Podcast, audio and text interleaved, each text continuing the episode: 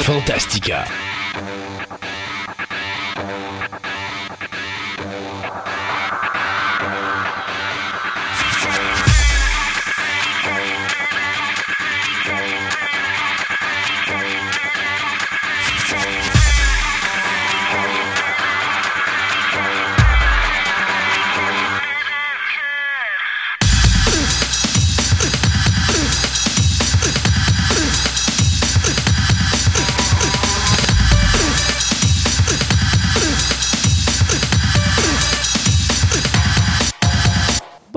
Mesdames et messieurs, bienvenue à cette nouvelle édition de Fantastica. Mon nom est Christophe Lassens et j'ai en face de moi, toujours sur la base lunaire alpha, mon comparse de travail, Sébastien Côté. Bonjour Sébastien.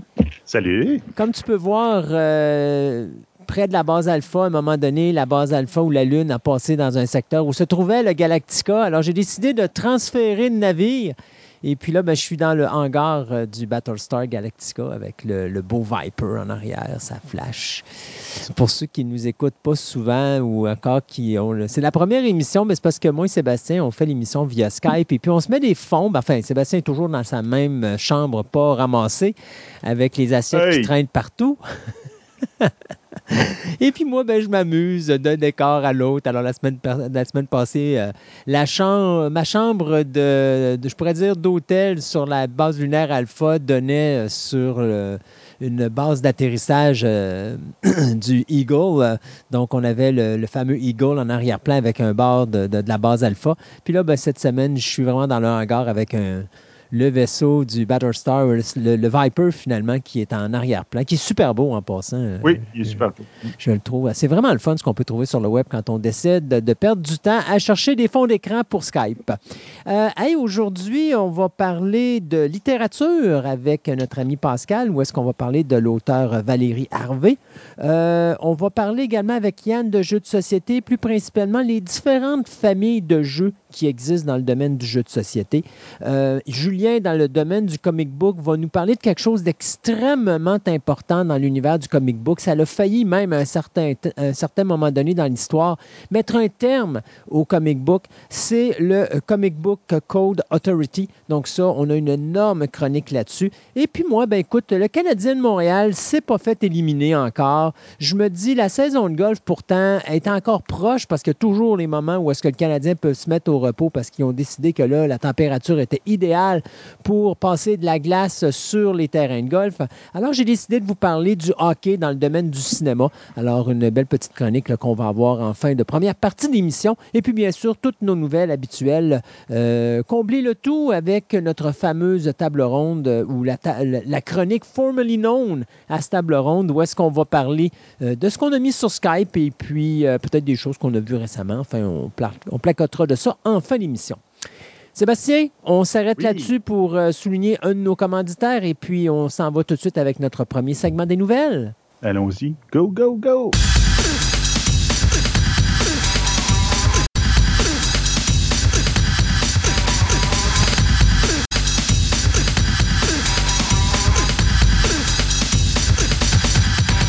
Ce segment de nouvelles vous est présenté par TPM OB et Collection. Vous êtes à la recherche de cartes de sport, de timbres, de monnaie, de cartes Magic, de figurines, de comic book, voire même des cartes Pokémon. Voici l'endroit idéal pour nourrir toutes vos passions. TPM Hobby Collection, maintenant réunis à un seul endroit à Québec, soit au centre commercial de Fleur de Lys, 550 boulevard Wilfrid Amel, Québec, ou allez visiter leur site web à boutique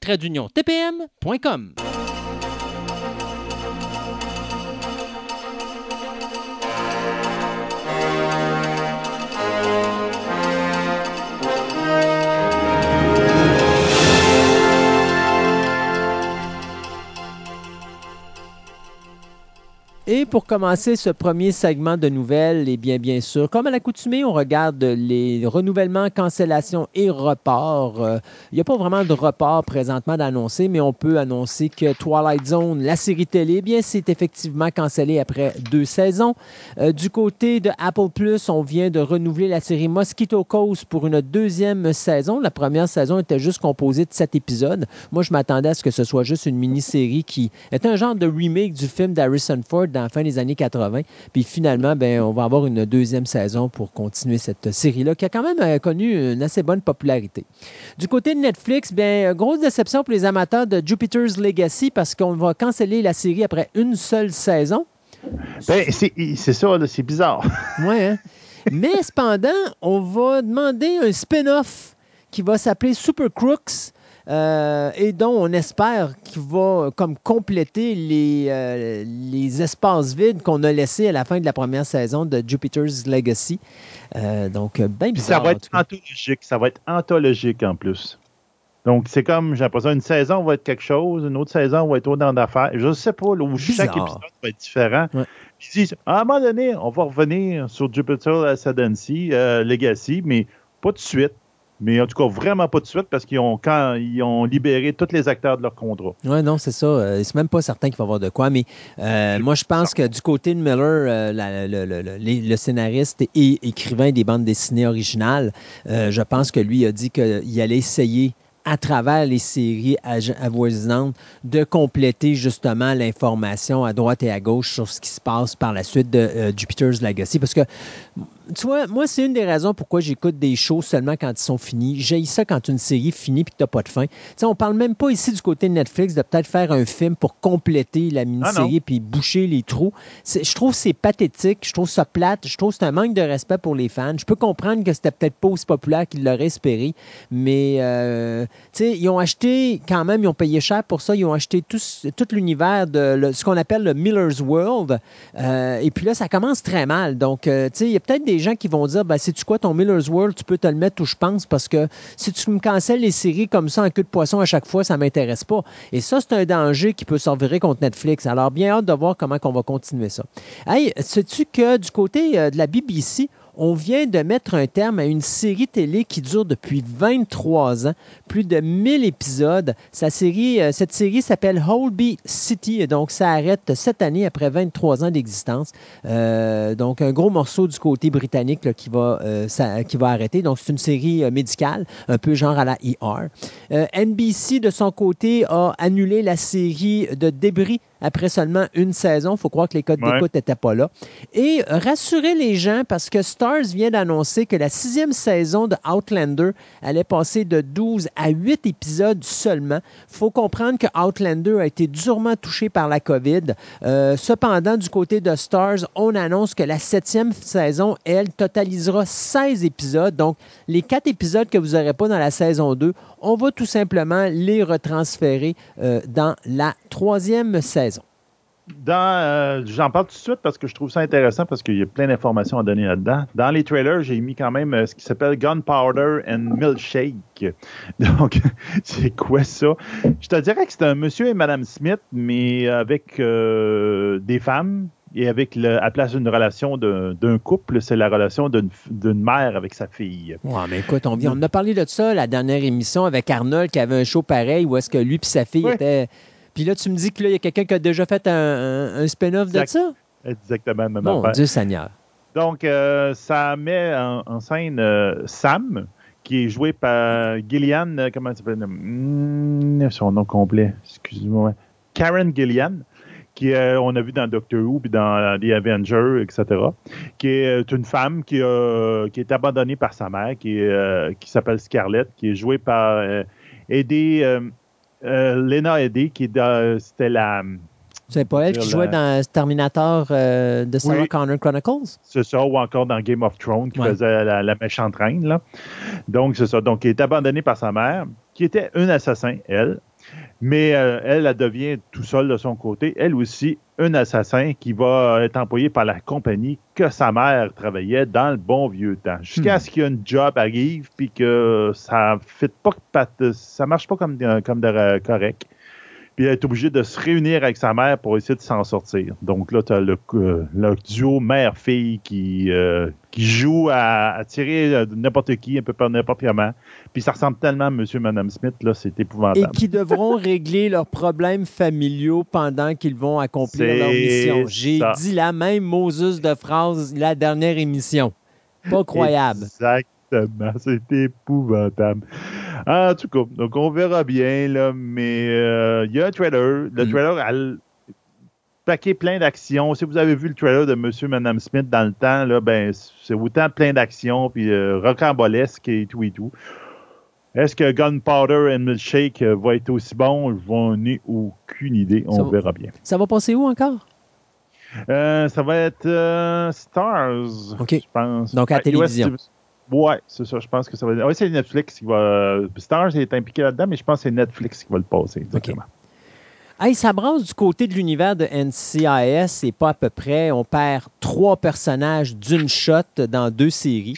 Euh, on va commencer par la première série qui est la série euh, mère NCIS qui vient justement d'être renouvelée pour la saison numéro 19. Bien, euh, coup de théâtre dans la fin de la saison 18 où est-ce que le personnage euh, féminin, pourquoi la troisième ou quatrième fois depuis le début de ce show-là euh, vient de quitter. Donc, c'est Emily euh, Wickerham, euh, Wickersham, pardon, qui quitte la série après la saison numéro 18. Donc, elle a fait ses adieux dans la finale de la dernière saison. Je ne sais pas combien de temps ça va prendre pour Emily pour dire que la raison pourquoi qu'elle passe, parce que là, ça, jouait dur sur le plateau de tournage, puis que M. Mark Herman et son chien étaient probablement les causes de ce départ, comme ça a été euh, le cas avec bien d'autres actrices, euh, bien d'autres actrices féminines qui ont décidé de quitter. Mais euh, une chose est sûre, c'est que ce personnage-là, ben, il va falloir le remplacer la saison prochaine. Alors, il faudra voir ce qui va se passer. Et du côté de NCIS Los Angeles, c'est bien, écoute, ça aussi, ça va, ça va pas bien parce que CBS a annoncé que les raisons premières pourquoi ça a pris autant de temps à renouveler cette série-là, c'est qu'on a beaucoup de difficultés à renouveler les contrats de euh, LL Cool J et Chris O'Donnell, qui sont les deux vedettes principales du show. Sauf que là, ben, OK, on les renouvelle les deux, mais je pense que ça a coûté la job à deux acteurs parce que deux personnages qui sont là depuis le début de la série, soit les deux techniciens euh, en informatique qui étaient interprétés par euh, l'actrice Renée Phyllis Smith et l'acteur Barrett Foa, eh bien, les deux ont quitté à la finale de cette saison-ci. On dit qu'on va laisser quand même une porte temporairement ouverte pour peut-être les ramener à un moment ou à un autre, mais ça, c'est pas garanti. Mais ça, ça joue dur. C'est trois gros personnages dans deux séries euh, qui quittent. En plus qu'on a annoncé la cancellation de NCIS euh, Nouvelle-Orléans, qu'on annonce qu'on va avoir la nouvelle série NCIS Hawaii. Je me demande d'ailleurs s'il n'y a pas des personnages là-dedans qui quittent les chômeurs pour peut-être, qui sait, se ramasser sur Hawaii. On verra parce que là, présentement, on n'en on en annonce pas plus que ça, mais euh, euh, coup de théâtre dans l'univers de NCIS, euh, il y a beaucoup de monde qui quitte le bateau, comme on dit. Ouais, pour moi, il y a, peut-être les contrats des deux acteurs principaux qui ont, qui ont tellement été élevés qu'on n'a plus d'argent pour vous payer, vous autres. Bye Ça bye. se peut, ça se peut, d'autant plus que les codes d'écoute de NCIS Los Angeles, écoute, à chaque saison, on a toujours l'impression que ce show-là va être cancellé. Alors, tu sais, c'est juste une question de saison. Moi, d'après moi, là, euh, dans, en, dedans, en dedans des trois prochaines années, à un moment donné, on va se faire dire que NCIS Los Angeles, ça continue plus. là. Ouais, non, c'est ça. Bye bye. Euh, le tournage de Mission Impossible 7 a été interrompu. Hey, Parce eux, autres qu'il y a aussi, euh, eux autres aussi, ils copent avec la COVID. C'est quoi, la troisième, quatrième fois qu'ils sont cancellés là, au niveau À du peu tournage? près 14, là, c'est 14 cas sur le tournage qui ont, été, euh, qui ont été diagnostiqués avec la COVID, donc qui ont été rompus jusqu'à la mi-juin à peu près. Là. Euh, on se rappelle justement, comme tu dis, il y en a eu plusieurs. Et justement, en décembre, il y a même, vu- eu un, un fichier audio de Tom Cruise qui, euh, qui chicanait tout le staff pour Hmm. pas, parce qu'il prenait pas les bonnes précautions puis qui mettait en danger la production et ainsi que la santé de tout le monde sur le plateau puis que ça n'avait pas d'allure. Ouais. Donc, tu sais, ça va. euh, Ça va continue. super- ça continue, puis ça va coûter de plus en plus cher, cette affaire-là. là. Est-ce que je peux amener un point? Ben oui. Hollywood a fait plus probablement d'argent que ce que les, États-Unis peuvent faire dans une année, OK? Ouais. On s'entend qu'eux autres, ça marche par coup de, de- de- de centaines de milliards de dollars à tous les ans là, en revenus. C'est ridicule. là, OK? Bon. Euh, puis quand je dis ça, là, les gens sont là, voyons, ça fait pas, c'est pas des box-office cinématographiques. ça. Non, mais c'est parce qu'il n'y a pas juste le cinéma. Là. Vous avez euh, la télévision, vous avez euh, tout ce qui est les DVD, les Blu-ray discs, et ainsi de suite. Vous avez tous les articles promotionnels et tout ça. C'est une entreprise qui est un mini-pays en lui-même. Y a-t-il quelqu'un qui peut m'expliquer pourquoi on ne paye pas des vaccins à ces équipes de tournage? Tu sais, ça, ça coûte pas plus cher d'arriver et de dire Hey, savez-vous quoi, on commence, mettons, à filmer au 1er juillet, là. On va vous donner votre première dose de vaccin à telle date. Huit semaines après, on va vous donner votre deuxième dose de vaccin. Trois semaines après, on, on commence le tournage. Tout le monde est doublement vacciné. T'as pas de problème au niveau de la COVID. Je comprends pas. Ça Non, va coûter bien moins cher que de que as de perdre du l'argent, temps. tu le fais. Exact. Ça va coûter bien moins cher faire ça que de faire les tests sur le plateau de tournage puis d'arrêter deux semaines pour. Je comprends pas la logistique derrière ça. Il me semble que depuis le début de la COVID, il me semble qu'on devrait réaliser que ça serait la, la- direction à prendre. Puis il n'y a pas aucune production, que ce soit télévisuelle ou cinéma, où est-ce que les compagnies ont dit Hey, savez-vous quoi, on va vacciner notre monde en priorité, on va nous-mêmes acheter nos vaccins, puis on va vacciner nos équipes. Ils ont l'argent pour le faire. Mettez-les dans le budget de vos films. Bah oui, non, moi je ne comprends pas, là. Mais regarde, Pas de c'est pas la première fois qu'ils font des, des niaiseries. Là. Ben, je vais t'en sortir une, autre tout petite, là. C'est un autre genre complètement. On, on tombe dans un autre univers. Euh, le 31 mai a commencé le tournage à- au Québec de la, la bataille de Farador. Donc, pour ceux qui savent c'est, c'est quoi ça, la bataille de Farador, c'est un fan film. Un Mhm. petit film euh, amateur qui avait été fait en 2006, qui avait été un gros hit sur Internet, même, où tu avais un personnage qui s'appelait Tom qui allait euh, voir euh, ces deux chums qui. euh, ben, c'est, trois chums, je dirais, qui étaient dans le vieux Québec, là, puis euh, il y a qu'eux autres jouaient à Donjons et Dragons depuis qu'il était adolescent, puis que lui, ça faisait des années qu'il n'avait pas touché à ça, puis il dit Ah, je rentre dans votre histoire, puis ils font de, la game de Donjons et Dragons. Donc, ça avait tellement pogné, bien, il avait trouvé un budget pour faire un film. Donc, ça a commencé le 31 mai. Ils vont poursuivre jusqu'au 21 juin le tournage. Puis, à l'automne, ils vont aller en Belgique, euh, dans les villes de, de Bouillon et de Bruxelles pour terminer le tournage. Donc, on verra bien ce que ça va donner. Ça va mettre en vedette les, euh, acteurs québécois. Eric euh. Boulian, qui est aussi euh, le co-scénariste de l'histoire. Benoît Drouin-Germain. Euh, Lucien Ratio et euh, Catherine Brunet. Donc, on devrait voir le film à l'affiche en 2022 pour ceux que ça va intéresser. En tout cas, si c'est aussi bon que, que le petit court-métrage original, ça risque d'être très rigolo, une belle comédie. Hey, tu te rappelles-tu dans 1980 cette fabuleuse série qui s'appelait Shogun? Oui, Alors, FX vient d'annoncer qu'on va faire un remake de Shogun. Pour ceux qui s'en rappellent pas, en 1980, il y avait Richard Chamberlain qui avait joué. euh, je pense, si je me trompe pas, c'était un peu après Les oiseaux se cachent pour mourir. Je pense qu'il était embarqué Euh, là-dessus ou avant. En tout cas, je c'était à peu près la même à- période. Je pense que c'était avant. OK. C'était, en tout cas, c'était la Il même période. ou moins connu, puis après ça, il a fait les autres pour mourir, puis là, il est devenu la grosse star oui, à l'époque. oui, ça c'est sûr. Euh, mais enfin, euh, il avait joué le rôle principal justement de, de- de cette mini-série de, mon Dieu, je ne me rappelle plus combien d'heures, mais c'était c'était quand même une longue mini-série pour l'époque. Et euh, ça mettait en vedette justement Richard Chamberlain, il y avait Toshiro euh, Minfune puis Yoko Shimada. Et l'histoire, ben, c'est ça, ça c'était un, comme euh, un homme qui provenait de l'Ouest qui se retrouve justement dans l'univers japonais avec les samouraïs après que son bateau euh, se soit échoué sur la côte japonaise et qu'il a été réchappé, euh, il a été réchappé par justement les habitants d'un petit village japonais. Donc, j'avais beaucoup aimé cette série-là. J'avais même Oui. préféré beaucoup Shogun à Autant n'importe, euh, mais non pas Autant n'importe le vent, mais euh, Les oiseaux se cachent pour les mourir. oiseaux se cachent pour mourir. Merci beaucoup. Euh, fait que j'ai vraiment hâte de voir ce que FX vont faire avec cette nouvelle euh, adaptation du roman de James Clavels. Donc, ce que je peux vous dire présentement, c'est que les acteurs Hiroyuki Sanada, qu'on a vu dans Mortal Kombat, et Cosmo Jarvis, qu'on avait vu dans Lady Macbeth, eh bien, ont remporté deux des trois rôles principaux de cette série-là.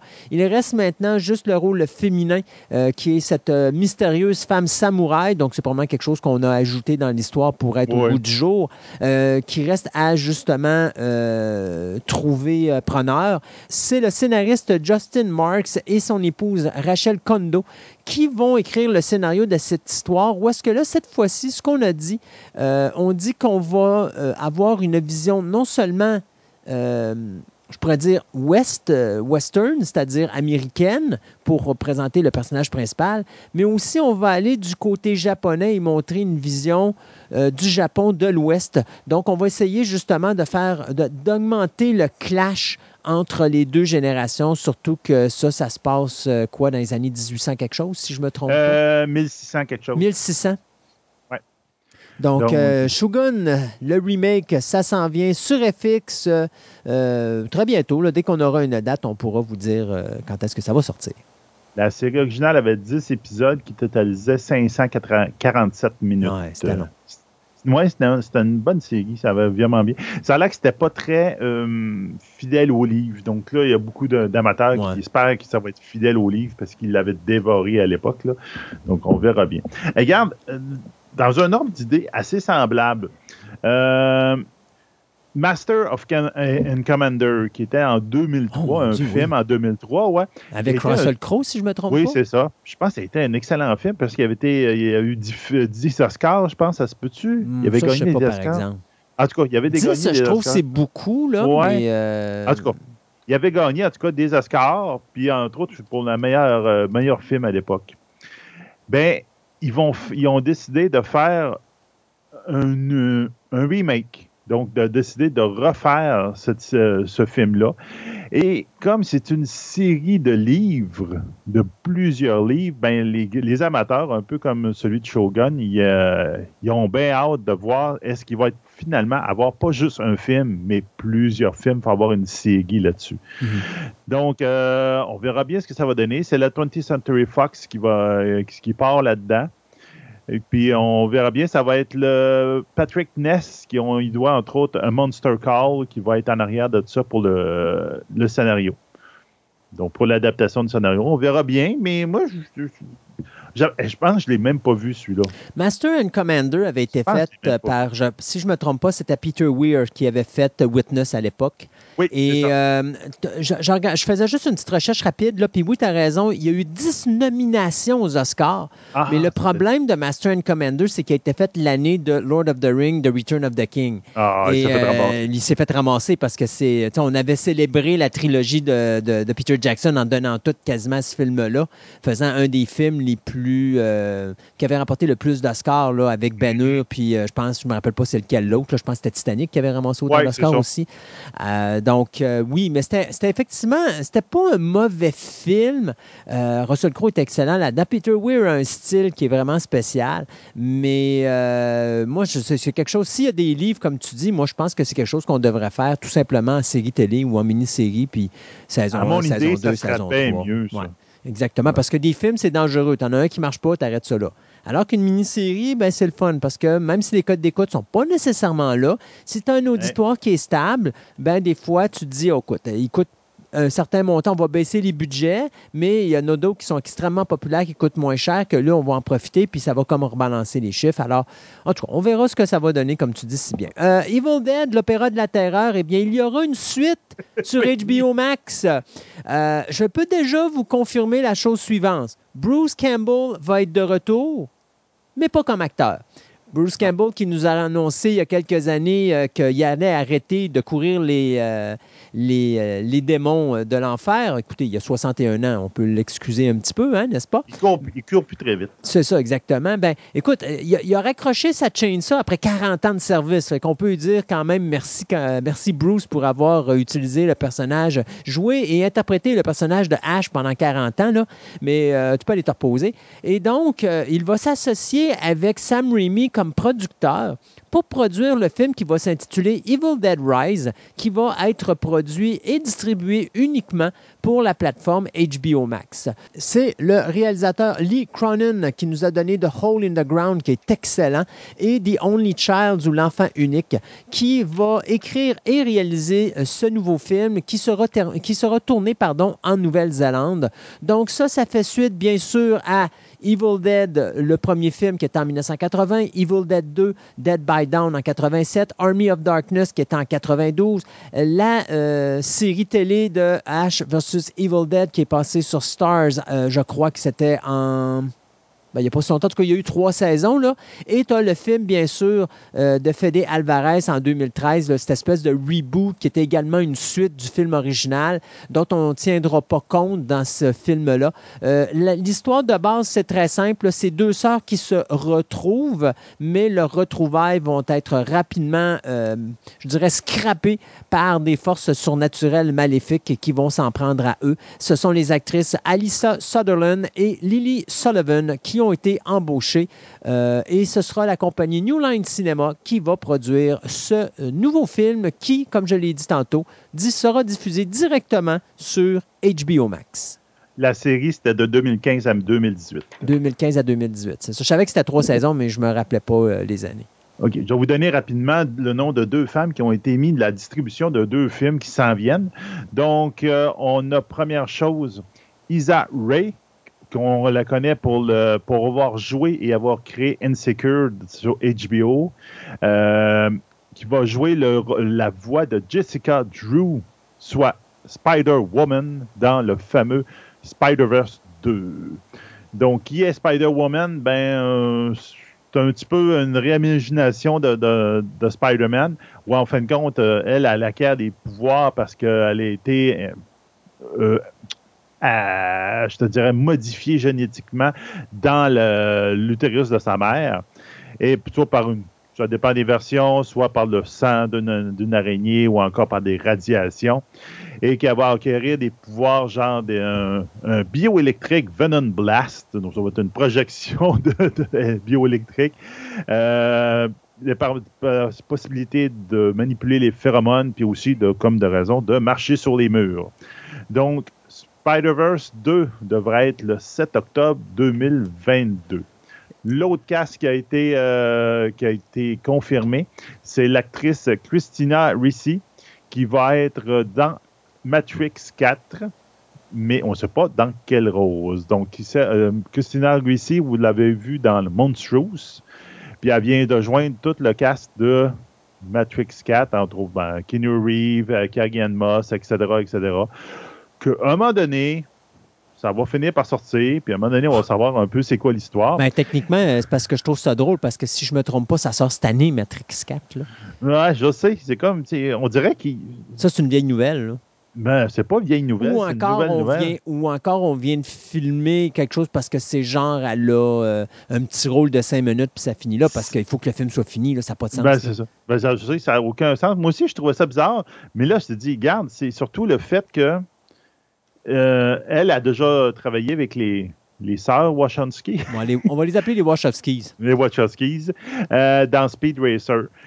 Ben, peut-être aussi qu'en deux autres, il y a encore peut-être le, le je dirais, le projet d'avoir encore plusieurs autres Matrix, puis qui rendent des personnages là pour faire des futurs films. Je ne sais pas. Parce que Effectivement, parce que euh, normalement, ça sort en décembre. Oui, c'est ça, il sort à Noël. Fait que c'est ça que je trouve bizarre. Mais on dirait qu'il n'est pas terminé tout à fait de filmer. J'ai l'impression qu'il patch des trous. Là. Moi, euh, ben, gars, il avait dit, hein, il dit Ah, on est content, on va pouvoir raffiner le projet avec la COVID.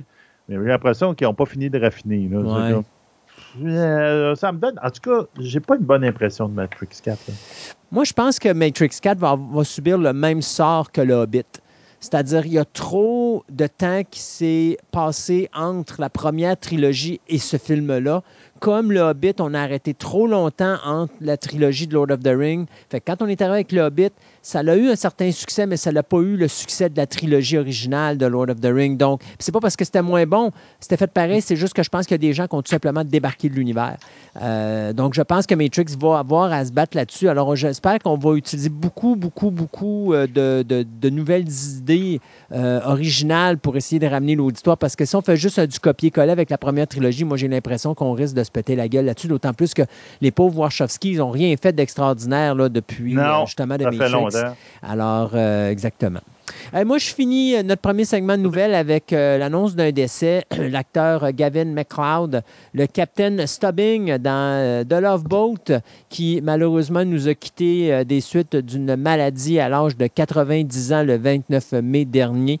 McLeod qui était adoré de son entourage, lui qui a fait les vilains pendant le début de sa carrière, jusqu'à ce qu'il joue dans la fameuse série de Mary Taylor Moore Show ou Les Ennuis de Marie dans les années 70 pendant sept saisons, où là, il a ramassé cette espèce d'étiquette de gentil garçon, étiquette qui a été, comme je pourrais dire, solidifiée par la suite par son rôle de, euh, du capitaine Meryl Stubbing, qui a été là pendant dix ans dans la série de Love Boat. Donc, euh, même, écoute, il était tellement je pourrais dire, c'est tellement devenu une icône euh, au niveau de The Love Boat que même la compagnie euh, du Pacific Princess Cruises l'ont embauché pour être l'ambassadeur de l'entreprise. Alors, il se promenait de bateau en bateau avec son costume de capitaine. Euh, et d'ailleurs, partout où est-ce qu'il passait, il laissait des souvenirs incroyables. Euh, J'ai vu d'ailleurs, à un moment donné, il y avait un documentaire où est-ce qu'il il- il ramenait tout le monde. Euh, et tu sais, tout le monde qui parlait de, euh, justement de McCloud disait la même chose. C'était vraiment le capitaine, le gars qui s'occupe de tout le monde sur le plateau de tournage, qui s'inquiète de tout le monde, que quand il y a quelque chose qui ne va pas, il est toujours le premier à aller dans la, roulotte de, l'acteur ou de l'actrice pour dire OK, là, parle-moi, dis-moi qu'est-ce qui se passe, je vais essayer de t'aider si je suis capable de le faire. D'ailleurs, euh, c'est Jill, je ne me rappelle pas son nom de famille, mais qui faisait sa fille. Euh, je lisais justement euh, un hommage qu'elle donnait à Gary Gavin McLeod un moment de son décès où est-ce qu'elle disait euh, Ça, c'était mon père. C'était mon deuxième père. C'était mon père cinéma, mon père télévision. C'était le père que j'ai jamais eu dans la vraie vie parce qu'il a toujours été là, plus que mon père naturel, pour s'occuper de moi. Parce que dès que j'avais un problème, j'allais le voir lui au lieu d'aller voir ma famille. Alors, c'est quand même euh, une grosse perte pour, euh, pour le Pacific Princess Cruises, pour euh, le monde de la télévision et tout ça. D'ailleurs, si vous vous rappelez pas, moi je me rappelle à l'époque de Charlie's Angels, la série des années 70, il y avait eu un crossover à un moment donné des Charlie's Angels qui embarquaient justement sur le bateau de, de Love Boat et puis devaient, euh, euh, régler une enquête à travers ça. Donc il y avait un épisode qui était dans la série télé de Charlie's Angels, puis après ça, il y avait un autre épisode qui était dans The Love Boat. On avait eu aussi euh, The Love Boat A Valentine Voyage en 1990. Et il y avait cette nouvelle vague de, de- la croisière s'amuse qui, qui était sortie huit ans plus tard, dans, dans lequel il était apparu à plusieurs reprises. Donc, euh, L'acteur décède à l'âge de 90 ans le 29 mai dernier. On s'arrête le temps de quelques chroniques et on vous revient dans à peu près une heure pour le deuxième segment des nouvelles.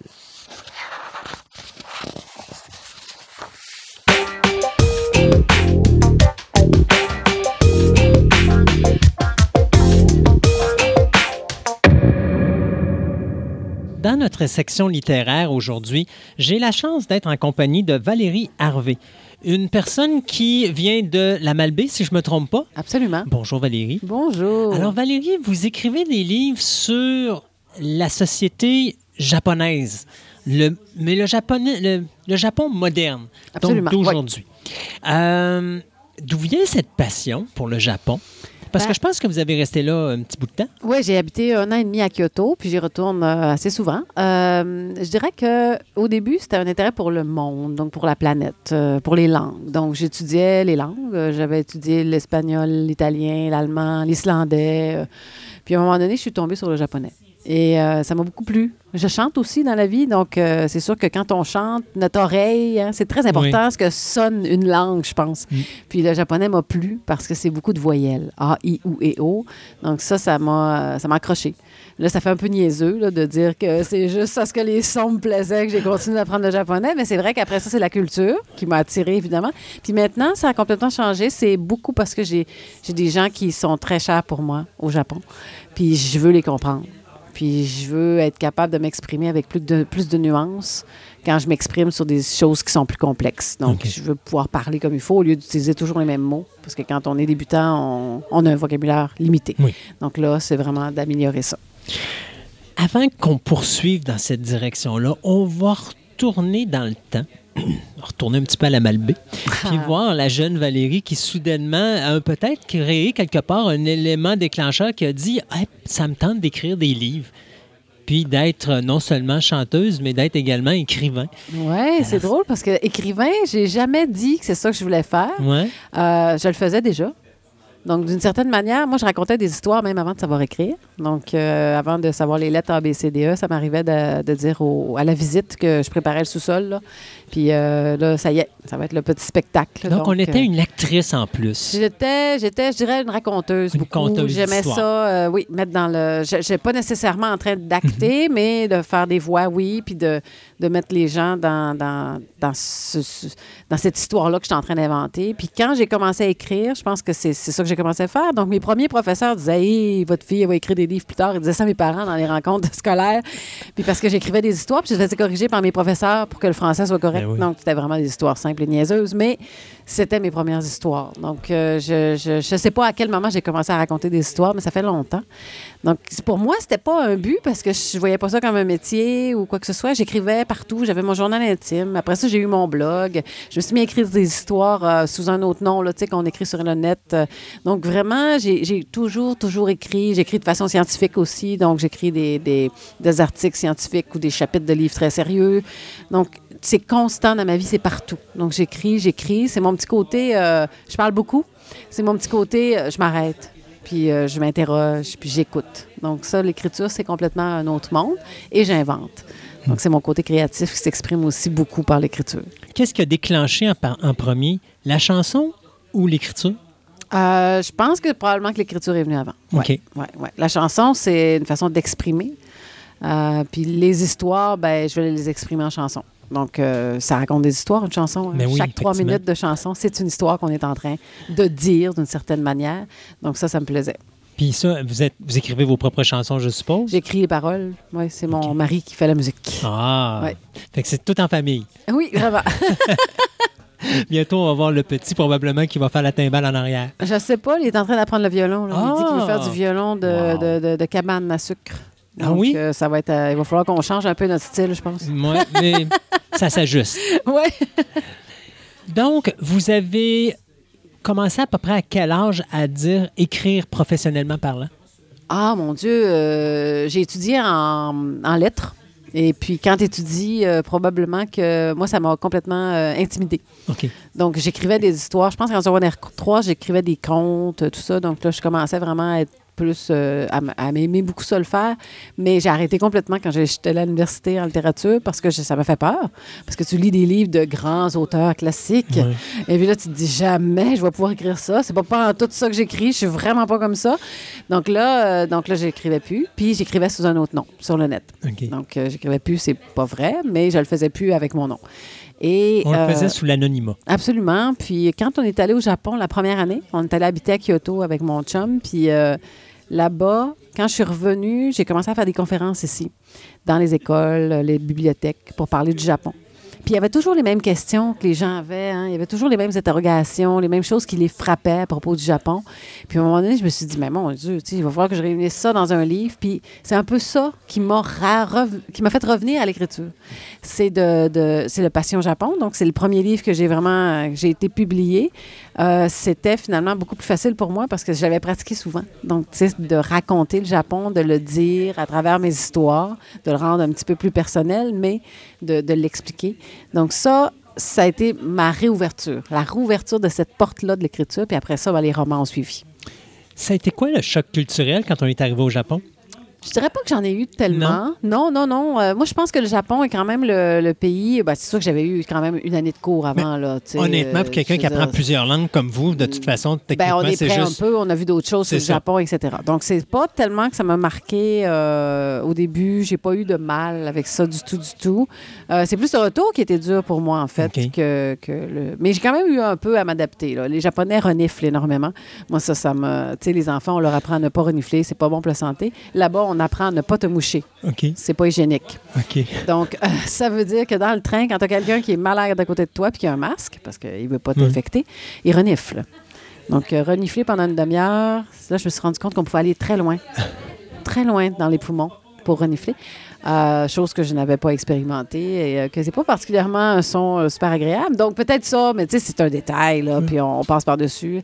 Donc, euh, donc, le Japon, pour moi, c'est quand même le pays asiatique, peut-être le plus proche de nous, le plus facile à comprendre, en tout cas, à aborder, je dirais. Parce qu'à comprendre, c'est autre chose. On n'a Mais jamais fini de, tra- comprendre. Oui, c'est ça, parce qu'ils ont beaucoup de traditions. Puis c'est un petit peu ça quand je parlais de choc culturel, dans le sens que les traditions qu'ils ont face à nos traditions, c'est pas du tout la même chose à un oui, certain mais niveau. tu sais, hein. moi, je- comme je te dis, j'avais fait des cours avec une japonaise, Ouais, donc euh, elle nous avait avisé de tous ces pièges-là.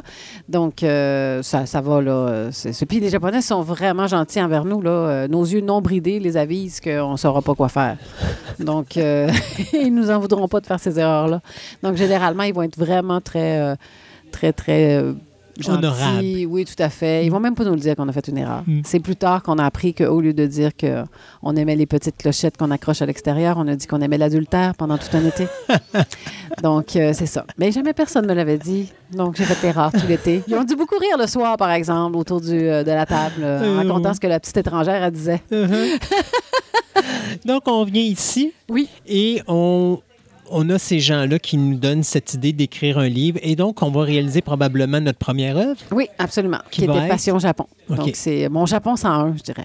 C'est vraiment pour ceux qui aiment, euh, qui veulent découvrir le Japon. euh, euh, un petit peu de gastronomie, un petit peu de musique, un petit peu de langue. Donc, je parle un peu du japonais. Je parle un peu des japonais aussi, de leur attitude, justement, des, des côtés culturels. Je parle de la ville, donc des différentes villes, les saisons aussi. Donc, la température, des choses comme ça. Donc, j'aborde le Japon, ces différents aspects-là. Chaque chapitre va aller traiter un aspect différent. Puis, vous allez écrire d'autres livres là, qui vont Ah, toucher oui. à, justement à toute la, la- la- la société japonaise. Oui. Euh, vous avez combien d'œuvres qui ont été faites? Euh, comme ça? On parle vraiment juste parler de la société, le moderne. On parle, parce que là, je pense que vous allez faire aussi des romans. Oui, les romans, Donc ouais, ça, c'est autre une chose? section à part. Bon, dans, dans la société, j'en ai peut-être trois là, qui, traitent de la société japonaise, qui la présentent. Puis euh, les romans, je suis rendue à quatre maintenant. OK. Ouais. Puis les romans, eux autres, c'est des histoires qui se passent au Dans Japon? un Japon imaginaire. Je voulais OK. pas me faire reprocher de ne pas respecter l'histoire du Japon. Alors, j'ai redessiné une île. Euh, je leur ai donné des noms euh, aux villes, puis, euh, puis euh, je raconte. Puis c'est un, un peu de fantastique, donc il y a un peu de magie. Euh, en fait, euh, ce que j'ai raconté, c'est le manga que j'aimerais lire. Donc, d'une certaine manière, moi, j'ai beaucoup de mangas, j'aime beaucoup le- les bandes dessinées japonaises, et euh, je trouvais qu'on a... On, euh, du côté des femmes, j'étais toujours un peu satisfaite. Euh, oui, il y a des femmes guerrières, ça existe, mais elles sont souvent très, très nulles en cuisine ou sont pas bonnes avec les enfants. Donc, bref, c'est pas des femmes complètes. hein. Donc, je trouvais que je un petit peu tannée de, de- des préjugés. euh, puis du modèle qui était toujours le même. Donc, euh, j'ai décidé de faire une histoire où ce que les gars et les filles allaient être forts. Donc, euh, hein, puis qu'on allait avoir des personnages qu'on pouvait admirer des deux côtés, puis que ça allait être vraiment le fun. Donc, c'est une histoire d'aventure. C'est vraiment un manga, mais moi, je dessine comme un pied. Donc, c'est, c'est un manga en roman. Mais, euh, mais c'est très imagé dans le sens où je pense qu'on les voit, les images. On voit vraiment. euh, moi, en tout cas, dans ma tête, je les vois là, comme dans un film. Donc, ça se déroule très vite. À ce que je sache, les gens me disent que ça. Ils tournent les pages sans arrêt. Oui. Oui, ben ça, Oui. c'est bien. Ça, ça, ça veut Oui, dire que c'est bon. c'est ça. C'est très Ça positif. s'ennuie pas du tout. non, exactement. Euh, en plus de vos romans, en plus de vos livres que vous écrivez, je pense que vous êtes conférencière aussi. Oui. Vous faites des conférences. Oui, sur le Japon, l'Islande aussi. Oui. OK. Euh, Qu'est-ce que les gens peuvent s'attendre quand ils vont voir une conférence? Ah, moi, je suis un clown. OK. Donc, ils vont rire. vont. Vraiment. Ah, C'était très drôle parce que quand j'étais euh, au secondaire, tu sais, le- l'orienteur, il nous fait passer des petits tests pour savoir c'est quoi nos jobs d'avenir. Et euh, je me rappelle pas des trois résultats, mais je me rappelle que le premier, c'était clown. Puis ça m'a beaucoup insulté à l'époque, mais je me rends compte aujourd'hui que c'est vrai que j'utilise énormément euh, les blagues pour, euh, dans, un- dans une conférence pour pas que ce soit plate, pour que deux heures passent comme sans qu'on s'endorme. Ça, sais, les gens ils viennent me voir, c'est le soir. Là, tu sais. des fois, il est 7 heures. euh, ça finit à 9 heures, cette affaire-là. Euh, hein, va être plate, la fille? Là? Donc, non, vraiment pas. Donc, je veux que ce soit. Je veux que. Je veux que. Léger. Garder l'attention. Ouais. Oui, léger, mais en même temps, ça peut être critique aussi, là, mais, euh, mais je vais toujours arriver avec un petit quelque chose qui finalement va oups, changer l'atmosphère. Ou... Donc, ça, c'est important. Donc, je vais raconter mes erreurs, par exemple. J'ai fait en japonais. Donc, tantôt, Oui, comme celle qu'on a avec la petite clochette. Oui, je vais même la montrer, la fameuse clochette. Donc, c'est ce genre de choses-là. Donc, on aiderait dans le concret. J'amène beaucoup d'objets. Souvent, euh, il va y avoir des objets aussi. Donc, euh, on apprend énormément, mais à travers. euh, moi, je suis très vulgarisatrice. Donc, euh, euh, je raconte des sujets même compliqués. J'essaie toujours de ramener ça de façon imagée, Mm. de faire des comparaisons qui vont nous aider à les saisir. Ça, ces conférences-là sont données à quel niveau? Est-ce que c'est fait dans des entreprises? Est-ce que c'est fait dans des Ça peut être salles de spectacle? Je me fais demander des fois des clubs de littérature. Ça peut être dans des bibliothèques. euh, je l'ai fait dans les écoles. J'ai fait de la maternelle jusqu'au cégep, mais à l'université même. Donc, tu sais, ça, ça dépend vraiment et j'adapte pour le public. C'est sûr qu'en maternelle, on donne pas la même conférence qu'à l'université. Non, ça, c'est sûr. Ils poseront pas les mêmes questions, mais, euh, mais c'est, ils ont des questions aussi. Hein, puis ils sont curieux. Ils, puis ils ont, ils ont eu des contacts avec le Japon, même s'ils ne savent pas. C'est ça qui est le fun. Ben oui, Ouais, effectivement. c'est de leur faire découvrir qu'ils en ont eu. Est-ce qu'on a déjà fait du théâtre? J'en ai fait, oui. Oui, parce que je y aller, là, les conférences, les écritures et les choses. Je me Ouais. dis, le théâtre n'est pas loin de ça. Ouais, j'ai fait plus d'impro que de théâtre, mais euh, j'ai, fait du théâtre à l'université. Je jouais le diable. Ah, ben là, Euh, comique. ah oui, j'ai fait, j'ai écrit des histoires de théâtre quand j'étais en première année. Ouais. J'avais écrit l'histoire de Madame Poubelle.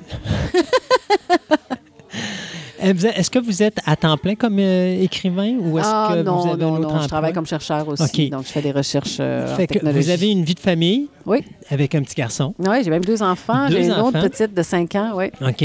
Fait que ça tient occupé? Oui, vraiment. Est-ce que c'est compliqué au niveau de la vie artistique? C'est-à-dire, quand vous écrivez un livre, est-ce que ça devient un petit peu complexe quand vous avez votre travail, la vie familiale? euh, C'est une bonne question parce que je me rappelle euh, quand j'ai écrit euh, un de mes livres qui s'appelle Le pari impossible des japonaises, en fait, c'était ma maîtrise. Puis moi, je faisais ma maîtrise sur, euh, en sociaux sur le désir d'enfant Mhm. des japonaises. Mais on s'entend que moi aussi, je me posais cette question-là. hein. Souvent, nos, nos sujets de recherche sont assez liés Sont avec nos propres interrogations, oui. Et, et, et finalement, oui puis non. Il y a, y a- y y une certaine adaptation, effectivement. Mais moi, j'ai un mari qui est très impliqué, puis ça m'aide beaucoup à gérer mon temps. Donc, euh, c'est ça aussi. Sais, si on partage la tâche de la famille, à mon avis, ça, ça t'aide euh, à libérer du temps. Puis, ben, je fais euh, de la recherche pour des professeurs, donc ça me donne un temps à la maison. Donc, j'évite tout le transport, Hmm. par exemple, euh, que je peux passer euh, à écrire. Mais évidemment, quand je veux écrire un livre, comme là, j'ai écrit euh, le prochain roman qui va sortir au printemps prochain, ben il faut que je me donne des plages. Donc, euh, je l'ai écrit tout cet été. Ça m'a pris deux mois. Donc, pendant deux mois, j'ai pas fait grand-chose. Donc, j'ai tassé tout le reste. Donc, il faut se prévoir des moments où tu vas faire ça. Puis souvent, si tu le fais pas à temps plein, ben, tu vas perdre toi-même le fil de ton histoire. là. Donc, c'est pour ça que c'est important que ça se suive. Avant, je le faisais sans dormir quasiment. là. Donc, je passais, euh, je dormais pas beaucoup, je mangeais pas énormément, euh, je tombais malade après. Donc, ça se faisait vite quand même, beaucoup plus vite. Donc, aujourd'hui, je peux plus faire ça parce qu'il faut faire le repas pareil. hein. Il Oui. faut que les gens qui Oui, mangent, il faut même- préparer. euh, Soyons honnêtes, à un moment donné, plus l'âge avance, puis plus tomber malade, c'est moins recommandé parce que le corps a de plus en plus de, de mais Ça jamais été le fun quand même, là, mais bon. c'est Mais c'est vrai là, qu'il faut que je. Ça prend plus de temps à écrire un roman. OK. Mais je veux vivre aussi. Donc, euh, je veux pas non plus tout arrêter pour écrire parce que la vie est aussi une source d'inspiration pour Mhm. l'écriture. Tantôt, vous disiez ça a pris deux mois écrire euh, votre dernier Ben, livre. le deux mois, c'est la première version. C'est la première version, c'est ça. Euh, Pour une œuvre, on parle recherche, première écriture, les, euh, les réécritures et tout ça. On parle à peu près combien de temps Ah, pour c'est écrire un un bon volume? euh, minimum d'un an. Là. Un an. Puis la réflexion, c'est que ce livre-là, ça faisait très, très longtemps que je l'avais dans la tête. Donc, j'avais. L'histoire était claire, là. Je l'avais, j'avais un plan assez précis. Que dans ce temps ça va beaucoup plus vite pour l'écrire. Je vais vous poser une question qui va être hors contexte. Ouais.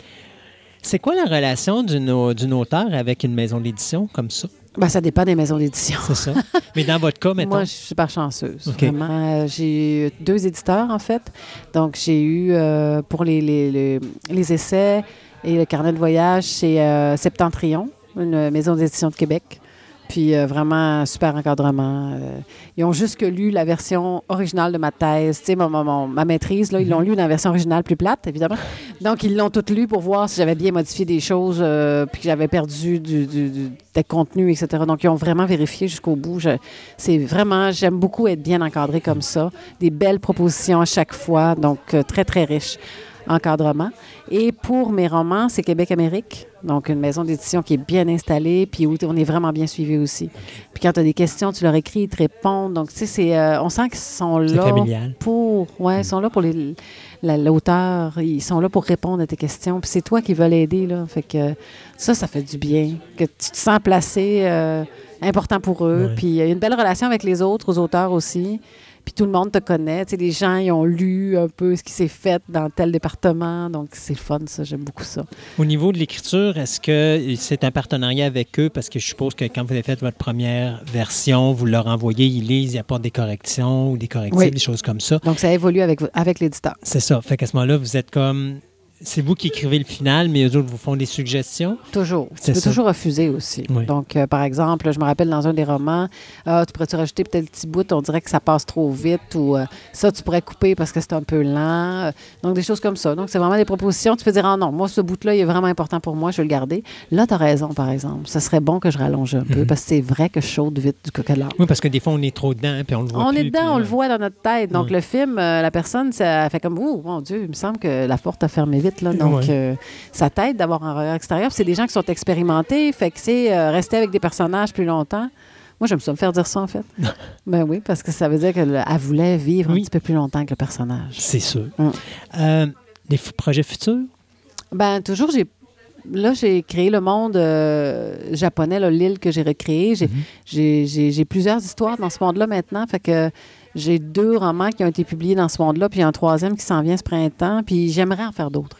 Mais ça dépend toujours de, des lecteurs. Euh, c'est sûr que l'éditeur, à un moment donné, s'il n'y a plus d'intérêt, ben, il n'est plus trop intéressé non plus à publier des suites. Mais ça, moi, j'aimerais ça. Parce que c'est un monde que je commence à connaître bien.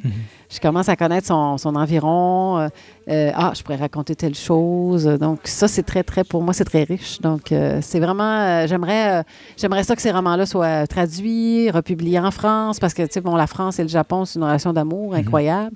Donc, ça, c'est mon rêve, là, vraiment. Et est-ce qu'on a pensé peut-être un jour s'en aller dans le manga ou dans... Non, je dessine trop mal. Non, pas vous, mais vous pourriez écrire les textes puis trouver un dessinateur qui. euh, Oui, par exemple, Les Fleurs du. Nord, euh, le roman que j'ai écrit, en fait, c'est. À mon avis, c'est déjà modifiable. Mon chum, il, parle des fois d'en faire un jeu vidéo parce qu'il a travaillé en jeu vidéo. Puis à mon avis, serait, c'est déjà en scène. Oui. Donc, euh, moi, je raconte, c'est- c'est très. Chaque chapitre, c'est des scènes qu'on voit précisément. Puis il y a des combats, je les décris. Donc, on peut les voir. C'est normal, là, parce que dans ma tête, moi, ils sont dessinés, là, ils sont clairs. Mais bon, je dessine tellement mal avec ma vraie main que je vais vous éviter de vous montrer ça. Valérie, euh, les gens voudraient en savoir un petit peu plus sur vos œuvres, voudraient voir un petit peu tout ce que vous avez fait, parce qu'on ne peut pas tout couvrir. Euh, où est-ce qu'ils peuvent se rendre? Ben, s'ils tapent Nomades, en fait, euh, moi, j'ai féminisé Nomade. Donc, Nomades avec deux S, comme princesse. hein. Donc, Nomades, ils vont trouver mon site web, ils vont trouver aussi mon Instagram s'ils préfèrent les photos. Ils vont trouver mon YouTube. Sur YouTube, j'ai bien fait des documentaires sur le Japon. Oh! c'est sept courts documentaires de cinq minutes. Euh, je, parle, euh, je parle des trains.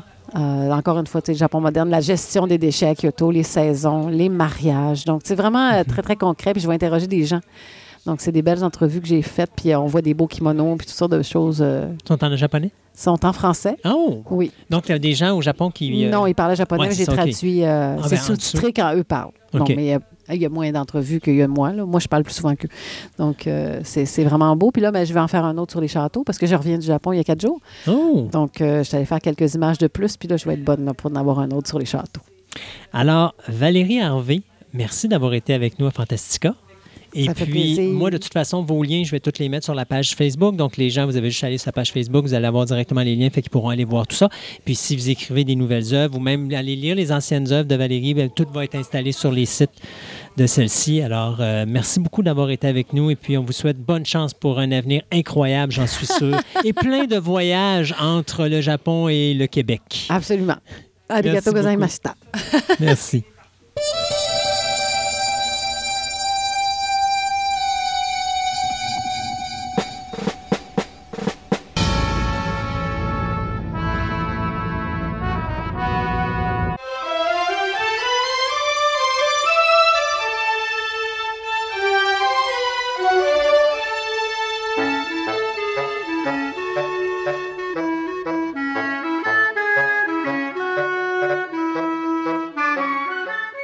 Comme dirait une populaire émission télévisée, go, go, go! Ah oui!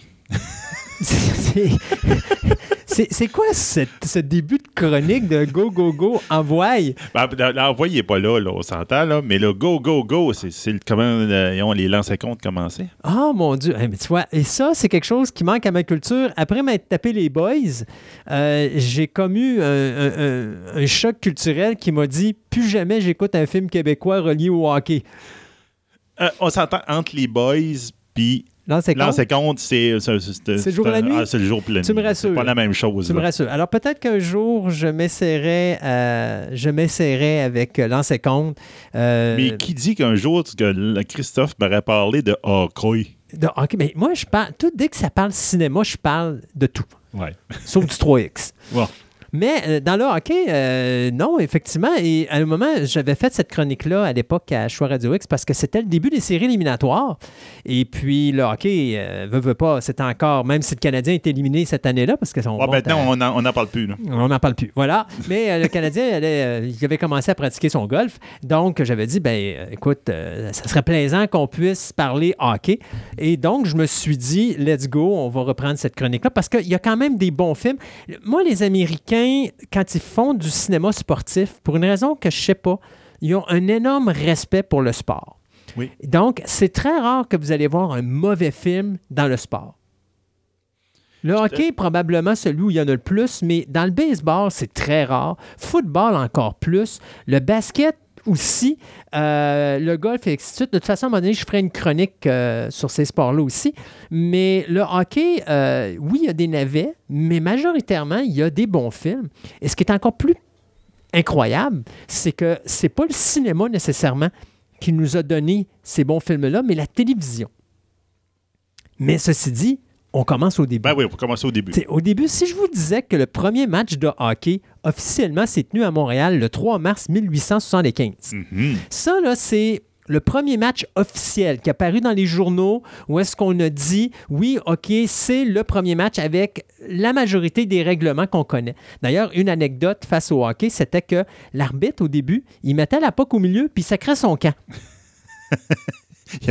Il prenait son sifflet, il sifflait, puis là, les gens faisaient la mise au jeu et tout ça. Il restait pas entre les joueurs. Ça, c'est venu par après.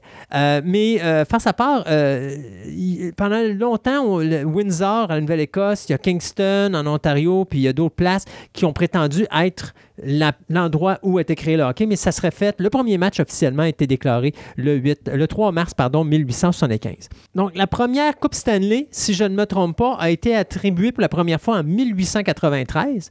Et la Ligue nationale, elle, elle a été officialisée en 1917. Donc, avec, euh, il y avait quatre équipes pour commencer les Canadiens de Montréal, les Wanderers, les Sénateurs et les Blue Shirts.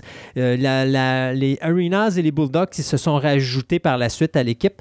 Euh, puis il y avait une autre équipe qui était l'équipe du 228e qui, eux autres, ben, malheureusement, ils n'ont pas suivi parce qu'ils sont allés à la guerre. Ouais.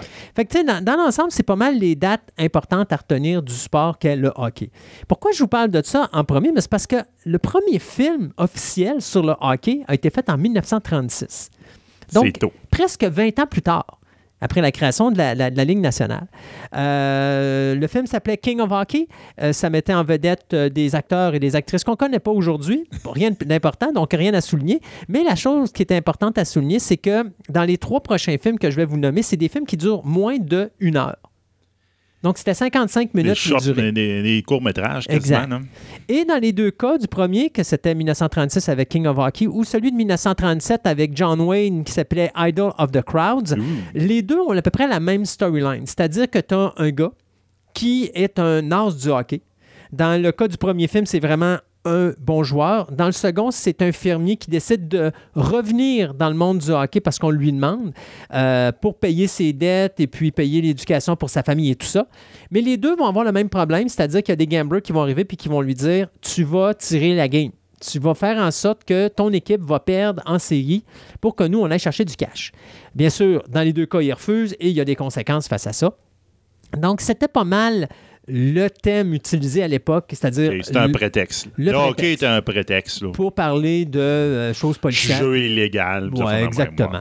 Après ça, on a eu Gay Blades, qui a été fait en 1946, qui a été fait par le réalisateur George Blair, qui lui raconte le joueur, un joueur de hockey qui voudrait bien que son épouse abandonne son travail pour venir devenir son épouse. Donc, euh, lâche ta job, ma popote, puis tu t'en viens à la maison, puis tu vas faire la vaisselle, le ménage, tu vas me faire des enfants, puis on va être. Un drame familial, appelons ça dans un enrobage de hockey. Donc, Ouais, ça- Encore là, c'est c'est pas un film de hockey. C'est pas un- vraiment un prétexte- le- le- C'est un hockey, c'est un prétexte. Le vrai film de hockey, le tout premier de la clique, c'est 1977. Le film de George Roy, Roy Hill, pardon, euh, qui met en vedette Paul Newman, Michael Onkin, Lindsay Krause. Euh, on a euh, Yvon Barrette, Yvan Poncton, Melissa Dillon, M. Emmett Watch. On parle ici, bien sûr, de Slapshot. Ben oui, Lancé frappé.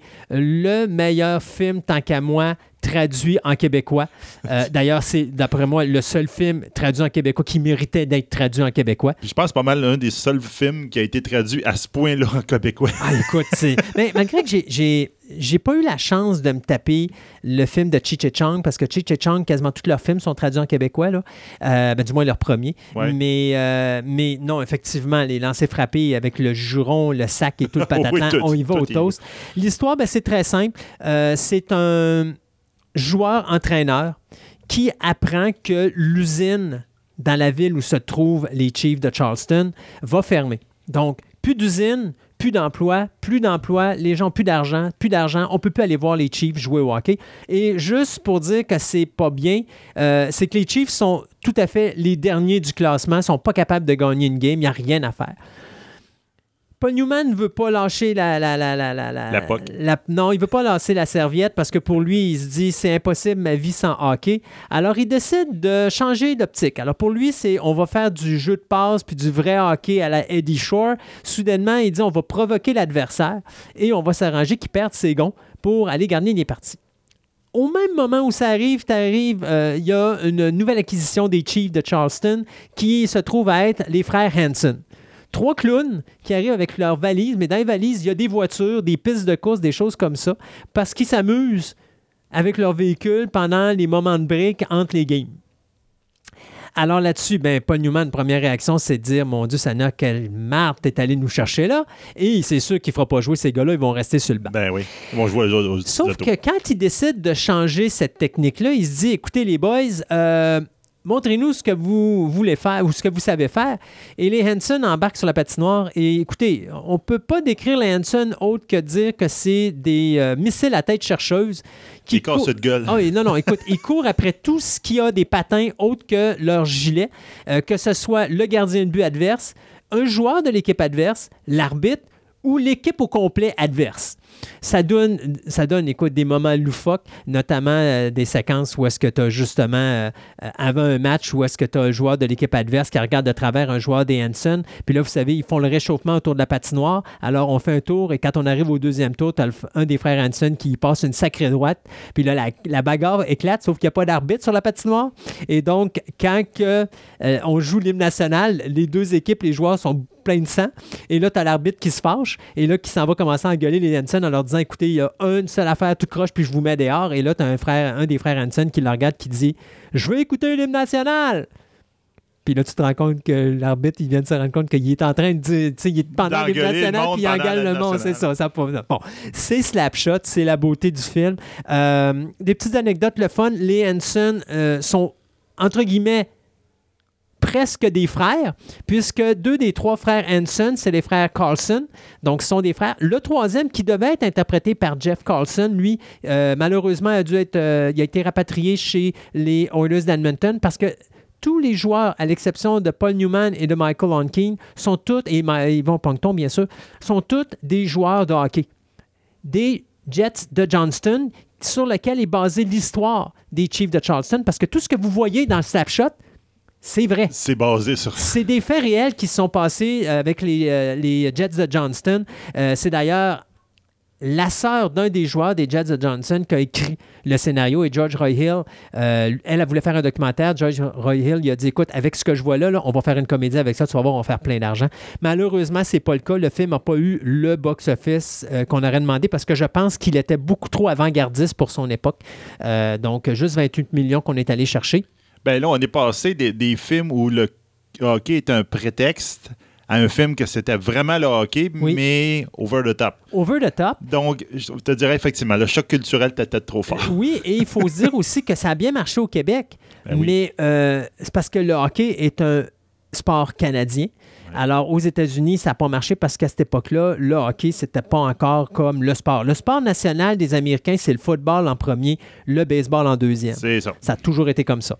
Euh, le film, bien sûr, va quand même devenir un film culte et va amener deux suites. Euh, il y a le euh, Slapshot 2, Breaking the Ice en 2002 et Slapshot 3 de Junior League en 2008. Des films qui ont été faits pour ce qu'on appelle à l'époque Direct to DVD ou Direct to Video Ouais, cassette. Euh, le 2 est peut-être meilleur que le 3. Le 3 est à laisser tomber, mais euh, quand même le fun de voir les frères Hanson, qui sont d'ailleurs le seul, le seul, lien, lien entre les trois films euh, pour Slapshot.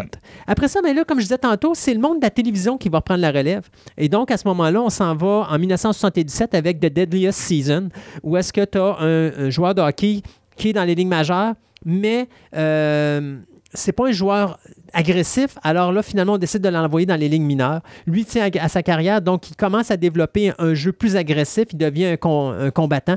Euh, il retourne dans la Ligue nationale où il va tuer un joueur accidentellement, le joueur étant son meilleur ami. Et il se retrouve en cours. Et là, il doit prouver au, euh, tribunal que, écoute, euh, je suis conscient de ce qui s'est passé, mais c'est le sport qui m'a demandé d'être ce que je suis. Et donc, il y a une belle remise en question sur la- à quel point l'agressivité et la violence dans le hockey est, est, impor- est si importante que ça. Parce qu'il faut se dire que dans les années 70, tu sais, aujourd'hui, on dit que le sport, euh, le hockey est violent aujourd'hui, puis il y a beaucoup de bagarres, choses comme ça. C'était pire dans le temps. pire dans les années 70 parce que dans les années 70, les gars n'avaient pas de casque. Euh, les gars étaient moins équipés que ce qu'ils étaient aujourd'hui. Ah, et puis les gants tombaient vite. Puis les gars tombaient vite. Mm. Puis euh, bon, c'est vrai que ça jouait moins salaud, par exemple, mais les bagarres dans, la- dans le milieu, là, à coups de poing, là, ça y allait au toast. D'ailleurs, si vous écoutez Slapshot, c'était pas loin de la réalité. Euh, Puis d'ailleurs, il y a d'autres films qu'on va voir, ben, de Goons, qu'on va voir plus tard aussi, là, quand vous voyez les gars se ramasser à coups de poing. Là, euh, c'est pas des combats euh, comme des combats de ruelle, là, mais quand ça se cogne dessus, ça se cogne dessus. Là, Ah oui. S'il y en a un qui tombe, ben, le gars arrêtait de cogner, mais tu voyais que ça y allait jusqu'à ce qu'il y en ait un qui tombe. C'était un match de boxe, finalement. Oui, c'est ça. Euh, en 1980, un autre film pour la télévision qui s'appelle The Boy Who Drank Too Much euh, avec Scott. euh, c'est celui qui jouait dans. Voyons, comment ça s'appelle donc Happy Days. Donc, c'est Scott Baio qui va jouer le rôle d'un enfant.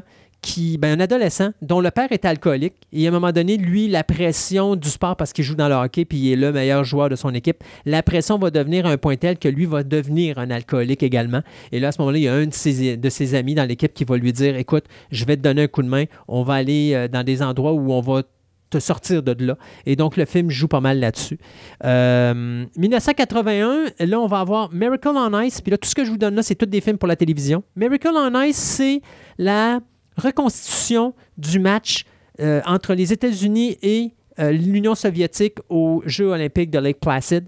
Donc, à ce moment-là, on voit vraiment euh, comment les Américains ont réussi à battre les Soviétiques. Qui D'ailleurs, était imbattable depuis je sais pas qui était d'années. là. 42 matchs C'est ça. OK, ils avaient, ils avaient écrasé la Ligue nationale 6-0. Euh, on parle les étoiles de la Ligue nationale, Ouais, 6-0, euh, pas longtemps avant. Et ils avaient battu cette équipe-là euh, avant justement le, début du tournoi, 10 à 3 dans un match amical, qui était loin d'être amical au niveau du score. Donc, euh, Carl Mar- Malden, pardon, qui, qui interprète euh, le coach euh, Herb Brooks, qui va changer complètement la donne du hockey aux États-Unis avec ce match-là, parce qu'au lieu d'aller à du jeu robuste, on va y aller avec du patinage. Et lui, dans, sa- dans son optique, c'est-à-dire la seule façon de battre les Soviétiques, c'est de jouer comme un Soviétique, c'est-à-dire après trois, pati- après trois périodes, tu patines encore. Tu n'as pas, Ouais, pas t'accroches ou tu n'as pas de la misère à suivre. Il fallait que l'équipe suive les Russes pour arriver avec ça. Les séquences du match qu'on voit dans le film sont les véritables séquences du match entre les États-Unis et les Soviétiques. Ils ont tout reproduit. Ils ont, non, ils l'ont pas Ils ont, produit. ils ont Ils ont pris les matchs, les séquences du match, et ils ont filmé tout simplement des plans plus rapprochés des joueurs pour donner Ah, l'impression que effectivement c'était filmé à nouveau, mais non, pour sauver de l'argent et puis donner vraiment une, euh, excusez l'expression anglaise, le accuracy, là, Ben, une qualité documentaire. fallait que vraiment que ça soit précis, c'était de reprendre exactement les séquences. En 2004, on a fait un remake qui s'appelle Miracle avec Kurt Russell, qui est la même histoire, mais vu vraiment du point de vue de Herb Brooks. Et d'ailleurs, on voit Herb Brooks comment il se bat et comment il construit son équipe de hockey pendant la première heure et quart. Et la dernière heure, c'est le match qu'on a reproduit au complet de A à Z en se basant sur les stock shots du match original. 193 euh, chorégraphies différentes pour ce match-là. Mais quand vous voyez un gars qui score et qui lève les bras, moi je vous le dis, je l'ai fait le test, j'écoutais le match original, puis je voyais la séquence, il lève le bras de la même manière, il lève le bras au même moment. Tu voyais vraiment qu'au niveau du tournage, on était excessivement euh, stratégique, mais très demandant. Et la seule façon de faire ça, dans le cas du film de 2004, c'est que le réalisateur du film de 2004, lui, ce qu'il a fait, c'est qu'au lieu de prendre des acteurs puis les transformer en joueurs de hockey, il a fait le contraire. Il a pris des joueurs de hockey. Il est allé chercher des joueurs de hockey et il les a transformés en acteurs. Et le résultat donne que le match final est époustouflant et pour moi, je dirais, le meilleur match de hockey qui a été filmé euh, au cinéma euh, de tous les films sur le hockey. Entre les deux, as-tu une préférence? Entre, euh, Entre Miracle et ouais. Miracle on Ice, ben, j'aime mieux Miracle. OK, Euh, le- celui de 2004, là, Oui. le remake, il- pour une fois, ils, ils ont fait oui, belle oui, job. euh, oui, ben, ben, c'est un remake, oui, mais indirectement, c'est que la façon qu'ils l'ont filmé, c'est totalement euh, un autre point de vue. Ouais, c'est ça, ils ont changé de caméra. de L'autre, c'est vraiment. Non, mais c'est vraiment le premier, Miracle on Ice, c'est vraiment un point de vue euh, équipe. Donc, on voit les événements au OK. niveau documentaire. Alors que Miracle, c'est vraiment du point de vue de Du coach. Herb- du coach, c'est ça. Donc, tu vois vraiment comment, pourquoi il fait ça. Puis, à un moment donné, il y a une séquence, là, c'est vraiment pénible parce que il, il se fâche après un match, il joue un match, puis euh, ils ont une nulle, mais c'est une équipe vraiment de bas de gamme. Et à un moment donné, Herb Brooks va faire jouer, va partir les joueurs, puis vous savez, c'est quoi il faut qu'ils fassent? Ils partent, mettons, de la ligne bleue. Euh, ils s'en vont au fond de la patinoire. Ils s'en vont jusqu'à la ligne rouge. Ils s'en vont au fond de la patinoire. Ils s'en vont jusqu'à l'autre ligne bleue. Ils s'en vont dans le fond de la Ouais, patinoire. ouais, Puis ils s'en vont jusqu'à l'autre bout de la patinoire, puis ils reviennent. Et il a fait ça jusqu'à ce que les gars vomissent sa patinoire. Puis après ça, il disait, vous avez fini, on recommence. Et ça a duré euh, une heure, deux heures. Et à la fin, il y a un joueur qui dit, écoute, on a compris, on est une équipe. Et B- Brooks, quand la phrase a été dite, il a dit, OK, c'est beau les boys, vous pouvez, vous pouvez vous en aller. Il voulait juste faire passer le message, puis il voulait que les gens comprennent pourquoi il faisait ça. Puis que la seule façon de battre les Soviétiques, C'est ça. c'était vraiment de penser en équipe et non pas de penser en je joue tout seul, je suis un bon patineur ou je suis un ci ou je suis un ça. Il voulait vraiment casser ses joueurs puis les forcer à prendre conscience que vous êtes un, vous n'êtes pas 12, vous n'êtes pas 15, Ouais, ouais. vous n'êtes pas 20, vous êtes un. Puis le message passe. Mais c'est très difficile. Puis la séquence est longue, là. On dire de quoi, là. À un moment donné, tu es là, puis tu dis, hey, écoute, c'est assez, là. Puis il continue. Jusqu'à ce. Puis quand tu as la séquence, puis quand tu vois le gars dire la phrase, là, tu comprends pourquoi il a fait ça. Puis ça a amené la coupe. Parce qu'il faut comprendre aussi que les, non seulement les Américains ont gagné contre les Russes, parce que c'était la demi-finale, mais ils ont été chercher la médaille d'or aussi aux, euh, Jeux olympiques de, Lake Placid avec ça. Euh, on vient à la télévision en 1984, Hockey Night, euh, un film qui met en vedette Megan Follows, qui est, qui est plutôt réalisé par Paul Shapiro. Petit film intéressant parce que là, ça nous montre une jeune fille, une adolescente, qui arrive dans une petite ville de l'Ontario après le divorce de ses parents habituée de jouer dans une équipe de hockey de filles. Là, elle arrive dans une ville où il n'y a pas de filles, il n'y a pas d'équipe de filles, il y a juste une équipe de gars. Donc, elle s'en va là, elle va faire une audition pour rentrer dans l'équipe. On l'accepte, elle devient le gardien de but. Elle joue très bien, sauf que le problème, c'est que les euh, commanditaires, eux autres ne veulent pas d'une fille dans l'équipe. Et là, on met de la pression pour la tasser, sinon, on enlève l'argent. Et c'est les joueurs qui vont décider est-ce qu'on continue à jouer avec elle ou pas. Beau petit film, c'est le fun. Et d'ailleurs, ce qui est euh, drôle à voir avec cette petite anecdote amusante avec ce film-là, c'est que c'est le premier film pour la télévision qui a été retravaillé en 4K pour être redistribué en salle en 2016 à Ah. Toronto et à Vancouver. Ça s'était jamais vu, ça. Donc, euh, petit film intéressant. Ça, c'est sûr que les films que je vous dis, là, euh, ça n'existe pas nécessairement en DVD. Fait qu'aller euh, aller sur YouTube, ils sont là de toute façon. On retourne au cinéma en 86 avec Youngblood. Donc, encore là, tout le monde connaît Youngblood, un film sur la violence au hockey. Le petit fermier qui décide d'aller jouer au hockey, il est excellent, le meilleur joueur qu'il n'y a pas sur la patinoire, un Wayne Gretzky national. Le problème, c'est que dès qu'on le plaque quelque part, il répond pas. Puis là, on se rend compte que le gars est bon la patinoire, mais c'est pas un combattant. Sauf qu'un de ses amis va se faire blesser gravement pendant un match. Là, il va vouloir partir jusqu'à ce que son frère il passe une paire de claques il dise Là, maintenant, là, réveille-toi, mon homme. Si tu veux continuer, là, il va falloir que tu fasses un homme de toi. Et bien sûr, Youngblood va retourner au jeu et régler ses comptes avec le gars qui a blessé son meilleur copain. Donc, encore là, un autre film qui, je vous dirais, euh, est un bon indice à quel point le- le- le- la violence au hockey, c'est dur de s'en débarrasser parce qu'elle est présente, puis sans ça, euh, c'est Pas pour rien que les Américains, c'est la première affaire qui leur vient en tête. Là. Quand Oui. ils parlent de hockey, ils disent Ah oui, le monde qui se, tape, Ben il se oui, tape ben sa oui. gueule avec des patins. Là. Effectivement, Ouais, ils se battent pas la gueule avec des patins, sinon ils seraient non, morts. mais ben, En 92, en patin. Ah ouais. En 92, 94 et 96, on parle bien sûr de la trilogie des Mighty Ducks. Donc Walt Disney, bien sûr, qui amène ce petit film avec Emilio Estevez, qui fait un avocat qui, euh, après s'être fait pris en train de boire au volant, est obligé d'entraîner une équipe euh, au lieu d'aller en prison. Donc, c'est ses travaux communautaires. Il accepte de le faire, puis finalement tombe en amour avec les petits jeunes. Et puis, bon, euh, les Ducks, qui étaient une équipe minable et qui va nulle part, tranquillement, pas vite, il va la refaçonner pour devenir une équipe de haut calibre qui va finir par aller représenter les États-Unis dans le deuxième film dans une compétition internationale. Oui. Et puis après ça, bon, il y a un troisième film. Par la suite, il va avoir une série télé même en dessin animé qui va être faite par euh, Walt Disney, où là, tu as des canards d'une autre dimension qui arrivent sur Terre, à Anaheim, bien sûr, euh, pour jouer au hockey. Donc, c'est une série qui avait été faite en 96-97, euh, dans laquelle il y avait euh, une saison, merci mon Dieu, de 26 épisodes. Euh, ce qui est important de savoir aussi, c'est que cette trilogie-là a amené les euh, Walt Disney a acheté son équipe de hockey, qui était les Mighty Ducks d'Anaheim, qui de- sont devenus depuis les Ducks parce que Walt Disney ont vendu euh, la franchise à Henry et Susan euh, Samueli en 2005. Donc, euh, c'est quand même eux qui sont les créateurs de cette émission-là. On retourne à la télévision en 95 avec un film qui s'appelle Net Worth. Film intéressant parce que là, ça nous montre la création de l'Association des joueurs de hockey. Donc, un des joueurs des Red Wings de Détroit, euh, qui était Ted Lindsay, euh, qui va se battre contre la Ligue nationale, les entraîneurs, et euh, il va être vraiment frontal dans ce mouvement qui va amener la création de, l'association des joueurs. Bien sûr, il va avoir aussi le soutien d'un certain Goldie Howe, mais n'empêche que c'est un film qui a gagné plein de prix, principalement quatre Gemini Awards au Academy of Canadian Cinema of Television pour la meilleure réalisation, meilleure performance pour un acteur dans un rôle euh, de soutien qui était Al Waxman.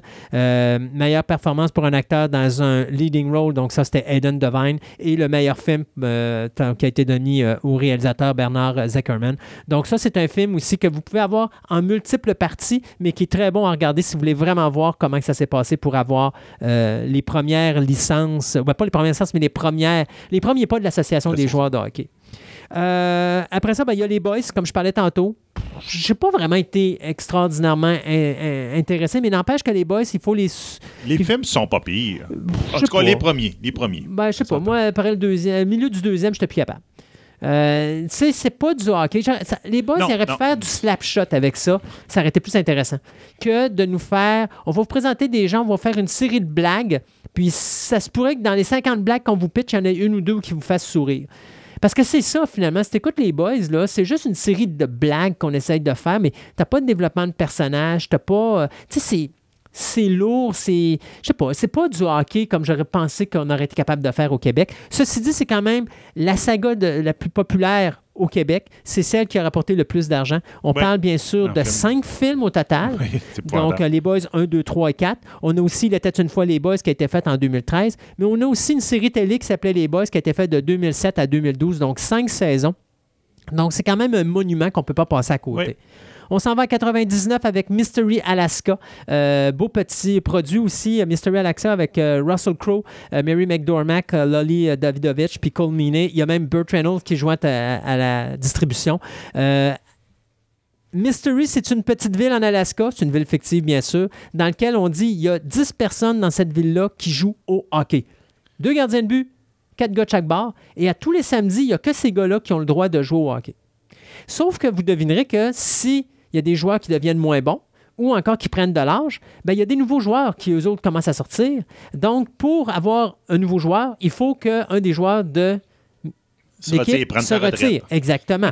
Sauf qu'à un moment donné, il y a quelqu'un qui envoie un journal dans un journal qui dit euh, les gars de Mystery Alaska sont les meilleurs joueurs au monde. Bien sûr, ça ne fait pas l'affaire des Rangers de New York qui acceptent d'aller jouer une partie là-bas. Je vous donne pas l'histoire, mais c'est un beau petit film avec plein de petites anecdotes rigolotes. Je pense que la plus drôle, ça va demeurer euh, le segment où est-ce que, euh, voyons, Little Richard euh, chante l'hymne national américain très lentement pour que les joueurs des Rangers gèlent parce qu'ils ne sont pas habitués à jouer à l'extérieur dans ce type de température-là. Et quand ils finissent puis que les joueurs se disent OK, c'est fini, ils commencent à jouer pour une raison totalement inutile l'hymne national canadien, juste pour rallonger le plaisir. Et donc, ça donne. En tout cas, vous allez voir, il y a des belles petites anecdotes. Puis c'est un film qui finit bien. C'est pas un happy ending ou un bad ending. C'est juste, ça devait finir comme ça. Puis je trouve que ça finit juste parfait. Le meilleur film québécois, tant qu'à moi, au niveau du cinéma, The Rocket, Maurice Richard avec Roy Dupuis. Ça, c'est un bon film de hockey. C'est de voir à quel point ça a été difficile pour Maurice Richard de percer dans le domaine du hockey. Peut-être un peu trop mélodramatique, mais n'empêche quand même que c'est un excellent Ça, je film. vais te conter une anecdote pour Oui. ça, parce qu'il y a une des personnes qui jouait là-dedans, c'est Patrice Robitaille. OK? Patrice Robitaille, pour ceux qui connaissent, il a joué dans Les Invincibles, entre autres. Ouais. Mais lui, c'est un, gars de Québec. Hein? C'est un nordique. OK? Et il avait toujours dit, je joue dans ce film-là, c'est correct, mais il dit, le gendarme des Canadiens ne touchera jamais ma peau. Donc, en dessous de son chandail des Canadiens. Il y a son chandail des Nordiques et après, dessus, il a mis le, journal- le chandail des Canadiens. C'est drôle. Euh, OK. Dans tout bon sport et dans toute bonne production, il y a toujours un moment, quelque chose que tu dis, ils n'ont pas fait ça, ils n'ont pas osé.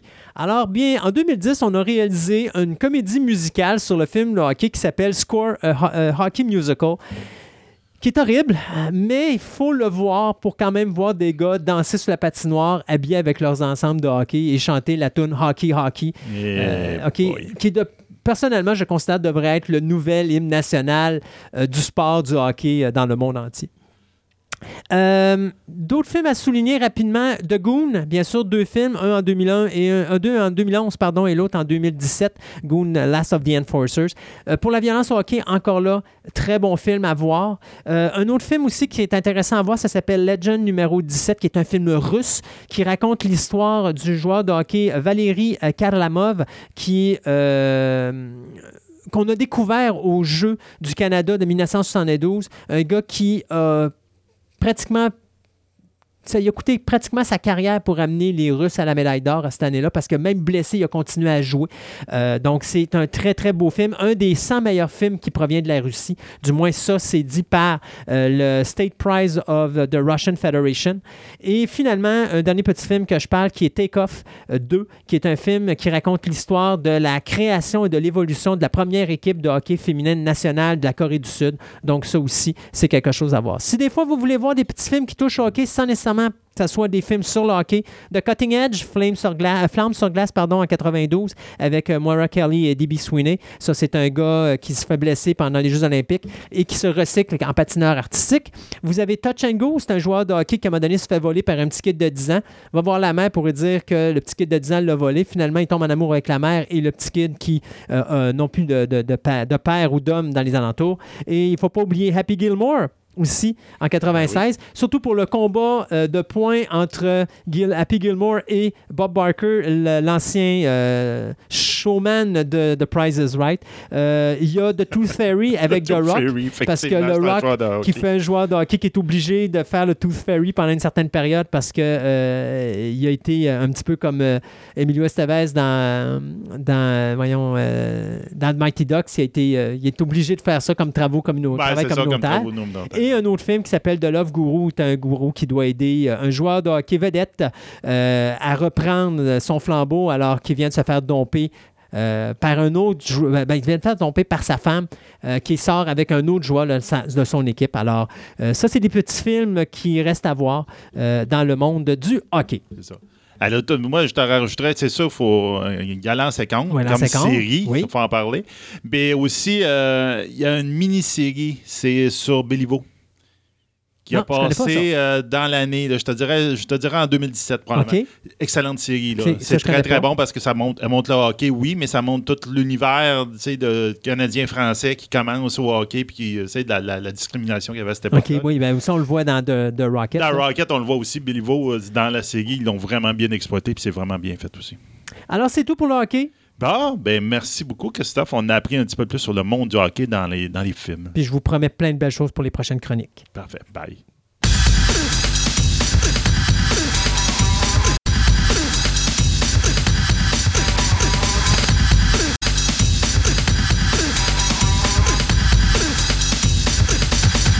Ce segment de nouvelles vous est présenté par Vidéo Centre-Ville, le plus grand club vidéo répertoire de la ville de Québec.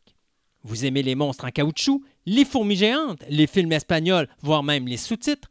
Une vaste sélection de DVD disponible sous un même toit au 230 Marie de l'Incarnation, Québec, ou allez visiter tout simplement leur site web au vidéocentreville.com.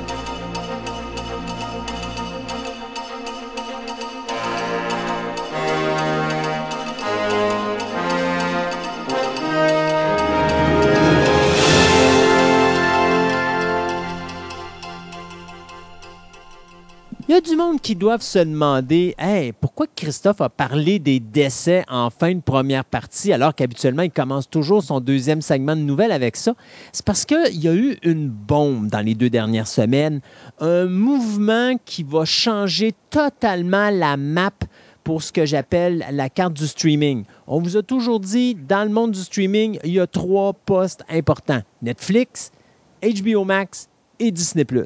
Ben là, il y en a un quatrième qui vient de se ramasser là. Et ce qui m'amuse, c'est de savoir que ce poste-là, qui est Amazon Prime, existe depuis février 2005, alors que Netflix existe depuis août de 1997, et que Netflix a 208 millions d'abonnés, mais qu'Amazon Prime a déjà 200 millions d'abonnés. Et ça, celle-là, pour moi, c'est une surprise parce que je m'y attendais véritablement pas qu'il y ait autant de monde sur Amazon Prime.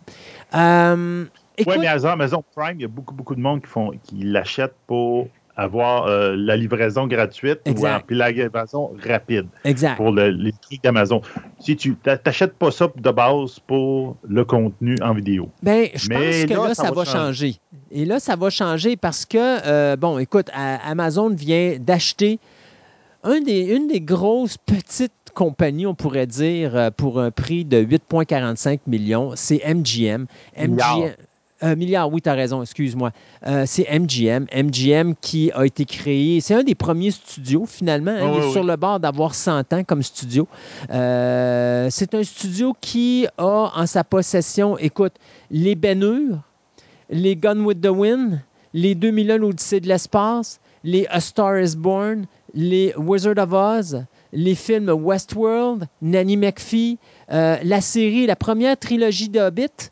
Euh, là, on parle bien sûr, ben, je dis la première, on va s'entendre, c'est la suite de The Lord of the Ring de Peter Jackson qu'on parlait de tantôt, là, mais c'est parce que moi je dis la première trilogie parce que ça se passe avant Lord of the Ring. Ouais. Les Pink Panthers, Stargate, Rocky et Creed, euh, James Bond, bien sûr, Eh oui. euh, le premier Child's Play, le premier Chucky, Candyman, Robocop, Tomb Raider, la nouvelle vague de films dont on a euh, présentement, les Magnificent Seven, les Dirty Dozen, les Poltergeist et j'en passe. C'est un gros morceau à Hollywood parce que c'est la compagnie qui a acquise la majorité des droits des vieux films qu'ils distribuaient pas cher en DVD à l'époque. Ça, ce que ça veut dire au niveau du changement de la map, je te dirais principalement, il y a deux postes qui vont être touchés par ça. Euh, HBO Max, lui, c'est lui à qui ça va faire mal beaucoup plus. Et. Netflix, parce que les deux postes ont des films qui appartiennent à MGM, qui ont acheté les droits, mais j'ai l'impression qu'une fois que leurs droits de distribution vont être terminés, ça va être terminé et il n'y aura Il plus jamais. ça. Exactement. Et là, ce qu'Amazon Prime vient de faire pour 8,45 milliards de dollars, ben, c'est acquérir une banque de films de soutien important, ce que HBO Max va avoir de la difficulté à avoir parce que beaucoup de films de HBO Max qui sont produits par Warner Brothers appartiennent à MGM parce qu'ils ont les droits de distribution sur les planches de DVD, Blu-ray disc et de streaming. Donc, c'est un gros, gros, gros morceau qui vient d'être acquis par Amazon Prime. Il y a beaucoup de monde à Hollywood qui considère que le 8,45 milliards de dollars, c'était beaucoup trop cher parce qu'ils disent que la compagnie vaut à peu près 5 à 6 milliards. Ouais. Sauf que, écoutez, juste pour vous donner une idée, là, Netflix investisse 17 milliards de dollars cette année. C'est quoi pour HBO? euh, ben, tu sais, HBO, HBO, eux autres, je pense qu'ils investissent, c'est 7 milliards. Disney investisse 9 milliards. C'est quoi 8,45 milliards de dollars pour acheter 4000 films et 17 000 heures de programmation de télévision? Euh, juste donner une idée, là, Disney, là, pour leurs 9 milliards, eux autres vont avoir 63 séries télé puis 42 films. C'est 63 heures de télésérie puis 42 films pour plus cher que ce qu'Amazon Prime vient de ramasser avec MGM. Donc, moi, personnellement, je pense que c'est un excellent investissement. Et en plus, euh, ça va donner une force de frappe à, MG euh, MGM et Amazon, surtout au niveau du contenu de base qui là vient de grossir sur Amazon Prime et là vient de diminuer du côté de Netflix et HBO. Là, Netflix, maintenant, ils ont juste un choix. C'est il faut qu'on produise de notre bord, puis aller faire affaire avec des petites compagnies indépendantes qui ne sont pas touchées par Paramount Universal, pour Ouais. Peacock et Paramount Plus, ou Disney ou Warner Brothers. Il ne reste pas grand-chose. Et du côté d'HBO, ben HBO, eux autres, euh, ben, il reste quelques films de Warner Brothers qui ont encore le droit d'avoir et quelques petites compagnies indépendantes de New Line et tout ça qu'ils ont acquéri avec le temps. Mais pour le reste, là, sont dans le trouble parce qu'ils n'ont pas d'autre chose. Alors, je pense que ça, c'est dans l'échiquier quelque chose qui fait en sorte qu'Amazon Prime se place vraiment à un niveau très important, un point tel qu'on ne peut plus vraiment dire qu'il y a quatre positions. Il y a encore trois positions, mais c'est parce que là, il y a des compagnies qui vont pas mal se battre là-dedans, puis euh, ça, va, ça va jouer dur. Là. Ah non, ça va jouer du coude pas mal. J'ai hâte de voir ce que ça va donner. Mais moi, dans tout ça, j'ai hâte de voir ce qu'ils vont faire avec James Bond. Est-ce qu'on va avoir des, des séries TV de James Bond? Moi, je crois pas. Moi, je pense que James Et- Bond. Moi, je moi pense que plus, James mais- Bond va rester à la- au cinéma. De toute façon, tant que Broccoli et Michael Wilson sont encore là, Barbara Broccoli et Michael Wilson sont Ouais. encore dirigeants de James Bond. Ils l'ont dit. Nous, il n'est pas question qu'on abandonne le domaine du cinéma. Cependant, il n'y a rien qui empêche de faire des séries Robocop. Il n'y a rien qui empêche Oui. de refaire des films Robocop. Il n'y a rien qui empêche. Stargate. On peut repartir ça. Tu sais, là, il y a une planche. Les Pink Panthers, on peut les restarter aussi. Il y a une multitude de choses qu'on peut faire. James Bond, on peut le garder au cinéma parce que ça rapporte énormément d'argent. Euh, mais ça, ça permet aussi au, Amazon Prime de percer le domaine du cinéma. Ce que Netflix a fait, ça. Mais Amazon ne l'a jamais fait, lui. Là, ils peuvent le faire maintenant. Alors, euh, et surtout, je ne sais pas si tu as vu les, les dernières productions d'Amazon Prime. Ça fait deux, trois que je me tape en ligne. Là. Oui. Et il y a de la qualité là-dedans. Là. Fait que Amazon, là, désolé, mais là, c'est un gros joueur dans le domaine du streaming qui vient de rentrer avec l'achat d'MGM. Puis on ne peut plus passer à côté. Il n'y a plus personne maintenant qui peut dire J'ai jamais entendu parler d'Amazon Prime. Maintenant, tout le monde connaît Amazon Prime. Non, c'est ça, le gars. Puis là, ils vont pouvoir partir, là, genre, euh, ils font un film, ils passent à MGM dans un cinéma, puis après ça, ils le mettent sur leur streaming à eux autres. Là. Regarde, ils viennent de s'ouvrir les portes des Oscars. Les... Regarde, Ah ils, oui. ils viennent de se donner une, une visibilité in- incroyable. Oui, exact. Donc, je pense que ça va devenir quelqu'un à, à checker, Oui, oui. à surveiller. On va Hey, checker regarde, ça. Oui, on va checker ça. On va checker ça. hey, regarde, euh, tantôt, euh, il n'y a pas rien que les auditeurs qui ont été surpris, à moi aussi. Je voulais juste euh, souligner quand même le décès aussi à 90 ans de Paul Soul. Qui est Paul Soul? C'est le Canadien qui faisait la fois de Peter Parker dans Spider-Man dans les 1967, les animés séries de 1967. Ouais, ceux qui étaient comme en carton, là, puis tu voyais toujours le personnage qui restait fixe, puis le décor bougeait en Oui, c'est arrière, ça. des choses de même. C'est ça, ça, il passait, mais il bougeait pas. là. C'est ça, ouais, ouais. On s'entend que cette personne-là, il a fait beaucoup, beaucoup de voice-over dans plein, plein, plein, plein de choses. C'était quelqu'un qui était très connu dans le domaine. Il a fait euh, Bruce Banner dans certaines affaires, dans certains euh, dessins animés. Il a, fait, il a participé à beaucoup de choses avec Marvel et en d'autres choses. C'était quelqu'un qui travaillait avec la CBA, euh, euh, Radio-Canada anglais. Donc, c'est effectivement, été surpris que c'était un gars de Radio-Canada anglais qui faisait la voix. Donc, euh, ils ont, euh, le domaine a perdu euh, une voix, mettons, euh, assez iconique d'une Mhm. certaine époque. là. Euh, hey, te rappelles-tu du film Firestarter? Firestarter Ouais, était fait en 84. Ça mettait en vedette une jeune Drew Barrymore qui sortait de son film à succès E.T. The Extraterrestrial. Et c'était basé sur un roman de Stephen King. On a eu un remake que je crois qui a été fait pour la télévision ou un Firestarter 2. Il faudrait que je revoie mes Ouais. affaires. Que n'était pas terrible, fait que c'est pas resté vraiment dans ma mémoire. Mais euh, on apprend là, que Bloomhouse, Reed Road Pictures et Universal Pictures vont produire un remake de Firestarter. Et on a trouvé la jeune fille qui va interpréter le personnage de Charlie. C'est Ryan Kiera Armstrong, qu'on avait vu dans le film It Chapter 2 et qu'on avait vu également dans la série Annie with Annie, euh, qui était passée il n'y a pas si longtemps à la télévision canadienne. Donc, c'est elle qui va interpréter ce personnage-là, Charlie. Et euh, si vous ne vous rappelez pas de Firestarter ou si vous ne savez pas c'est quoi, bien, Firestarter raconte l'histoire d'une petite fille d'une dizaine d'années qui a des pouvoirs qui lui euh, permettent de créer, euh, je- comment je pourrais dire, des boules de feu. Donc, euh, elle peut starter des incendies à droite et à gauche, mais juste par le pouvoir de sa pensée. Et euh, justement, on avait dans le film original un homme qui essayait de fuir un organisme gouvernemental qui voulait se servir de Charlie pour faire des assassinats au niveau espionnage. Le méchant étant interprété ici par George C. Scott. Donc, c'est à peu près la même histoire qu'on va avoir. C'est euh, Keith Thomas euh, qui euh, va réaliser le film basé sur un scénario de Scott Teams, qui lui avait écrit le scénario de Halloween Kills. Donc, c'est Jason Bloom et Akiva Goldsman qui vont s'occuper de la production du remake de Firestarter. Ça se peut-tu que ton deuxième Firestarter, ça s'appelait Firestarter Weekend Low?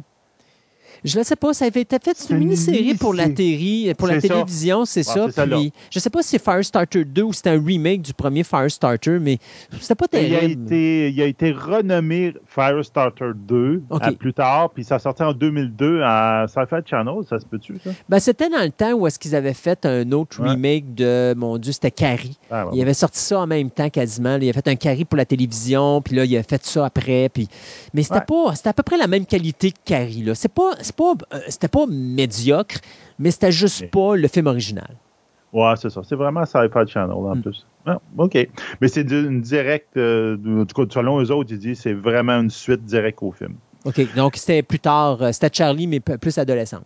Parce qu'elle Ouais, était, plus, elle était plus vieille, la fille, là-dedans, là, si je me trompe pas. là. Ouais, je pense que oui, là. mais J'ai pas d'image, là, mais ouais.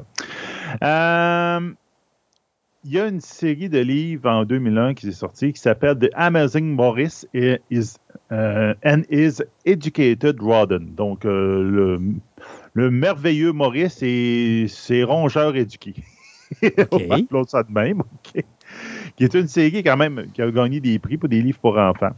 Ben, on vient de savoir maintenant que de- David Tennant, Doctor Who, Monsieur Doctor Who, vient de joindre justement l'adaptation de ces romans-là en, en même temps que Emilia Clarke, qu'on avait dans, comme de raison dans Game of Thrones. C'est quoi The Amazing Morris? Ben, en fin de compte, c'est une, une adaptation comique du fameux, euh, je ne sais pas en français comment il s'appelait, le, le jeune. Tu sais, l'histoire du, euh, euh, du jeune homme qui joue de la flûte, qui s'en va dans une ville qui est infestée par les rats. C'est pas Rémi? qui est là. Euh, non, euh, c'est sûr. pe- Peut-être la version française, c'est Rémi. En anglais, c'est euh, Pete Piper qui s'appelle. là. OK. Donc là, lui, il joue de la flûte puis il attire tous les rats dehors de la ville, mais les gens de la ville ne sont pas reconnaissants à, cette per- à ce jeune-là. Donc là, il joue de la flûte puis il attire tous les enfants dehors de la ville puis il part avec les enfants puis les parents, ils sont tous. euh, on aurait dû lui payer puis il a dû être reconnaissant de ce qu'il nous avait offert comme. C'est euh, pas, comme c'est pas Rémi. non, c'est ça. Ça, c'est vraiment, c'est un conte, là. euh, faudrait que je le retrouve pour voir le nom français, là. Donc, c'est un peu inspiré de ça, où, en fin de compte, effectivement, tu as le jeune qui, qui, qui joue de la flûte et qui peut charmer un peu les rats, mais qui travaille avec des, euh, des rats qui sont, hmm, je te dirais, un peu intelligents. Donc, il, il, euh, il a comme compagnon un chat qui s'appelle Maurice, qui, à qui il peut parler. Puis, une petite gang de rats qui sont effectivement intelligents, que lui, peut, en tout cas, au minimum, qu'ils peuvent y parler ensemble. Puis, en fin de compte, il essaye de. C'est comme une réimagination du conte original. Donc, il essaye de. Je te dirais de faire avoir son. euh, il va faire un plan avec une, une ville pour dire Hey, regarde, il y a une- vous avez une, infection de rats. Donc, il y a trop de rats. Puis, en fin de compte, c'est ses amis des rats qui font des, c'est des, un show pour faire Mhm. peur au monde. Puis, il dit Ben, si vous me payez, ben, nanana, je vais m'en débarrasser. Tu sais? Mais c'est toute les, comme l'histoire autour de ça. Mais en fin de compte, il tombe sur euh, une gang de chasseurs de rats dans la ville qui sont méchants. Donc là, il essaie de. Il se bat un peu entre contre eux autres. Puis il y a une espèce de. ce qu'il appelle un rat king, un rat, euh, roi, le roi des rats qui a des, des pouvoirs étranges. Donc on voit que c'est un peu bizarre comme histoire. Euh, en 2003, il y avait eu justement une adaptation de ça à la radio sur la BBC. Et donc là, ils vont décider de faire quelque chose là-dessus qui, qui va sortir probablement en 2022. Exactement le format, exactement, c'est plus ou moins déterminé, mais là-dedans, il y a beaucoup, beaucoup d'acteurs qui vont prêter leur voix. Donc, Maurice de Chat, compte, va être euh, l'acteur euh, euh, Michel, Michel, euh, excusez, Himesh Patel, qui était dans Tenet. Il va y avoir des acteurs de Downton Abbey là-dedans. Il va y avoir des acteurs, Emilia Clarke, du comme je Doctor Who, etc. Il y a beaucoup d'acteurs très connus qui vont jouer là-dedans. Donc, j'ai hâte de voir un peu ce que ça va donner, mais ça va être, un petit show pour enfants qui va être intéressant. là. Mhm, effectivement. Est-ce que tu te rappelles de Wakanda? Wakanda, oui. Ouais, le Wakanda, qui est cet, euh, cet emplacement où reste le Black Panther. Oui. Eh bien, on avait, euh, on savait que le réalisateur Ryan Coogler, qui avait réalisé le premier film, travaillait actuellement sur le deuxième, mais Oui. qu'en plus, il avait signé un contrat de partenariat avec Disney pour être capable de faire une nouvelle série qui allait raconter les origines du Wakanda. Et donc, euh, Marvel et Disney Plus viennent d'annoncer qu'effectivement, cette série-là est présentement en pré-production. Euh, c'est Ryan Coogler qui est en train de travailler sur le concept. Il va servir de producteur et de showrunner sur la série. Et il est en train de travailler sur euh, le scénario. Et là, on vient d'apprendre que l'actrice Danae Gurira, qui faisait Michonne dans The Walking Dead et qui faisait le personnage de Okoye dans euh, Black Panther, ben, va reprendre son personnage de Okoye dans euh, cette série-là, euh, qui va être un genre de spin-off à la série de films de Black Panther et Black Panther 2. D'ailleurs, elle va être également de la distribution de Black Panther 2. Donc ça, ça nous laisse entrevoir la possibilité que la série pourrait peut-être s'intéresser aux Dora Milaje. Ce sont les puissantes guerrières, justement, qui protègent le Wakanda. Guerrières qu'on avait entrevues, si vous vous rappelez bien, dans la euh, mini-série Falcon and the Winter Soldiers. Donc, euh, le Wakanda, eh bien, ça s'en vient sur. Il n'y a pas de titre hein, pour la série, fait qu'on va appeler ça euh, le Wakanda pour le moment. Là. Euh, donc, c'est une série qui s'en viendrait sur Disney, probablement, euh, je vous dirais, d'ici la fin de l'année prochaine. C'est ça, probablement. Euh, non, ça risque d'être intéressant. C'est- des, des, je sais, c'est des personnages qui ne sont pas des super-héros, mais qui sont hyper intéressants. C'est Ouais. le groupe de femmes qui sont guerrières. là, C'est Ouais. vraiment bon.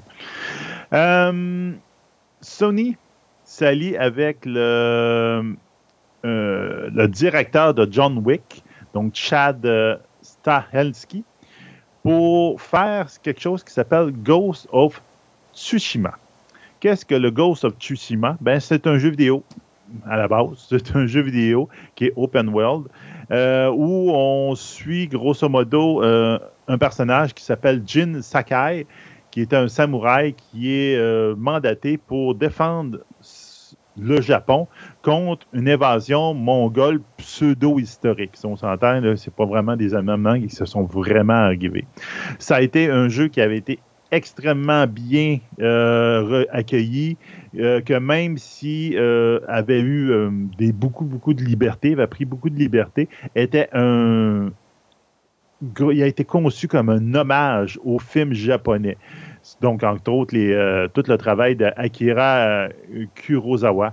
Donc ils vont prendre ça. Donc le directeur de, de John Wick, Chad Stahelski, va prendre ça et va diriger un film basé là-dessus.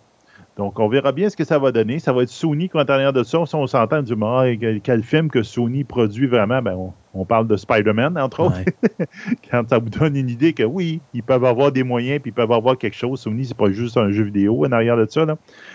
Donc, on verra bien ce que ça va donner, mais moi, euh, je trouve que ça peut être intéressant. Il peut y avoir quelque chose de vraiment bien pensé en arrière de ça. Surtout que si c'est un jeu vidéo, il y a, automatiquement, il y a un monde très bien développé arrière de ça. Donc, c'est juste de bien l'amener après ça à l'écran. Ça peut donner quelque chose d'intéressant. Effectivement. Euh, hey, parlant de super-héros, je ne sais pas si tu as vu, mais euh, tu sais qu'habituellement, à chaque année, on Ah. a un crossover avec euh, le CW et l'univers du Arrowverse. Ben Ouais. là, on a annoncé que cette année, on allait le faire, mais d'une façon différente. Et on va essayer de faire ça pour relancer un petit peu la série Le Flash, qui vient justement de perdre deux impor- personnages importants quand même dans la dernière saison. Là. Alors, on va débuter la saison numéro 8 avec cinq épisodes, mais qui vont être sous la forme de mini crossover avec d'autres super-héros du Arrowverse. On n'a pas nommé encore les super-héros, puis on n'a pas nommé encore comment que ça allait se faire, puis si c'est le Flash qui va aller dans les autres séries, ou si c'est les autres personnages des autres séries qui vont tout simplement se retrouver dans la série de Flash, ou les deux. Mais euh, c'est quelque chose qu'on annonce donc pour euh, débuter cette huitième saison du Flash, dans l'espoir justement de rebooster un petit peu les codes d'écoute, parce que ça devient, si je ne me trompe pas, le Flash, la série mère du Arrowverse. Donc, Ouais. euh, jusqu'à ce que ça soit arrêté, puis il y en a un autre qui prenne la relève. Donc, euh, c'est quelque chose qu'on va surveiller. Ça s'en vient à l'automne. Donc, euh, le Flash, euh, avec des cinq épisodes crossover avec d'autres personnages. Bien hâte de voir ça va être quoi ces personnages-là en question. Ben, je, sais que j'avais vu d'autres choses. Ça doit être relié à ça. Là. C'est, euh, je pense c'est l'acteur David Ramsey qui joue John Diggold, qui jouait le bodyguard euh, d'Oliver Queen dans Arrow, là, Mhm. qui était supposé de diriger et de jouer dans des épisodes qui allaient être dans chaque série. Donc, j'ai l'impression que c'est lui qui va être en charge de. là, je, je, je lis deux, je lis deux nouvelles, OK? Ouais. Donc, euh, ça peut faire des assumptions, là, mais j'ai l'impression que c'est lui qui va être en charge des épisodes que tu me parles en question. Et ça va probablement être un des points centraux de ce- toutes ces, euh, toutes ces séries-là. OK. Donc euh, là, j'ai hâte de voir. euh, Peut-être ça peut être ça. Entre autres, je sais qu'il parlait qu'à ce moment-là, que l'histoire du Green Lantern, probablement, ça sera. C'est là qu'on va résoudre un peu ça, parce qu'on avait teasé à la fin d'Arrow que comme lui devenait, John Diggle devenait un Green Lantern. Mais là, probablement qu'ils vont downgrader ça, puis ils vont expliquer comment ça se fait qu'il il a décidé de ne pas le faire, mais que peut-être qu'il y a des conséquences au fait qu'il ne l'a pas fait, puis c'est ça qu'il va faire, qu'il va, les voir dans toutes les séries. Donc, on verra bien. Oui. Mais j'ai l'impression que les deux nouvelles euh, se rejoignent là. Et toi, ben, tu finis avec un dernier petit, une dernière petite nouvelle? Hum, oui. Hey, regarde, euh, je vais tomber dans autre chose, euh, carrément. Les parcs d'attractions de Disney sont en train de s'adapter avec le Marvel. Donc, Marvel n'était pas très bien représenté dans tous leurs parcs d'attractions. Puis, en ce moment, c'est beaucoup le Disney World Californie, donc il va avoir des upgrades par rapport à ça. Puis là, il tombe dans un quelque chose de différent. Donc, le 4 juin, donc c'est déjà ouvert, il va, ouvrir- euh, au Disney World Californie euh, quelque chose qui s'appelle Avenger Campus. Donc, c'est là qu'il va avoir comme toutes les. Vous allez voir les personnages en costume de Marvel, etc., etc. Ça va venir probablement à, à celui de, de Floride pas si longtemps. Et donc, ils vont faire un. Ben, là, en ce moment, il y a une ride, donc il y a un manège qui est basé sur Spider-Man. Donc, ça va ressembler un peu, ce que, euh, pour ceux qui sont déjà allés, à Toy Story Ma- Mania. En fin de compte, tu vas te promener, puis tu vas pouvoir interagir avec le décor. Donc, dans Toy Story Mania, tu avais un petit pistolet pour tirer des, euh, genre des, petites balles en travers des cerceaux, puis ça fait de même. Puis c'est pour faire comme un jeu vidéo, mais dans le manège. Ben, tu vas faire à peu près la même chose là, mais avec Spider-Man. Donc, tu vas avoir des Spider-Web. Donc, tu vas pouvoir tirer des, des, des webs un peu partout pour aider Spider-Man à combattre les méchants. Ce qui est complètement différent de ce qu'ils ont fait avant, ben, c'est que tu vas pouvoir acheter des upgrades. Ah! Donc, c'est un moyen de rentabiliser leur affaire Ah ouais? et de donner du fun au monde. Donc, tu vas dire, ben, regarde, euh, moi, j'ai ma carte de ma carte de membre, mettons, je passe ma carte de membre et tiens, je mets 10 pièces dans ma carte de membre et j'achète tel upgrade. Donc, tu achètes l'upgrade, tu sais, on peut mettre ça dans les films, l'upgrade de- du sou de Spider-Man qu'on avait dans Iron- euh, Tony Stark qui avait donné. Ah, je vais avoir des webs euh, qui vont donner des chocs électriques. Donc, euh, j'achète pour 10$, piastres, mettons ça, puis maintenant j'ai l'upgrade pour faire ça. Donc, moi, quand je veux jouer, je vais avoir pas la game différente du gars qui est à côté de moi. Je vais avoir Mhm. quelque chose d'un petit peu différent. Donc, ça va, moi, je trouve que c'est une bonne idée. Ça Ouais. fait, euh, ça tombe dans les microtransactions, là, on voit avec toutes les apps, ça fait la main. C'est un moyen pour rentabiliser un peu les manèges, etc. Donc, je- regarde, et c'est une puis- belle machine à argent, on s'entend. Sincèrement, grave, le, prochain, le prochain truc qui va arriver dans les manèges de Disney, le match de boxe et tes gants, ben, c'est le Infinity Gauntlet. Ouais. Oh yeah! Là, tu t'es écœuré de ton combat, tu te fais battre, tu. Tiens, tu cliques des doigts et c'est terminé. On s'arrête le temps de chronique et on vous revient en fin d'émission avec euh, ce qu'on va installer sur notre page Twitter.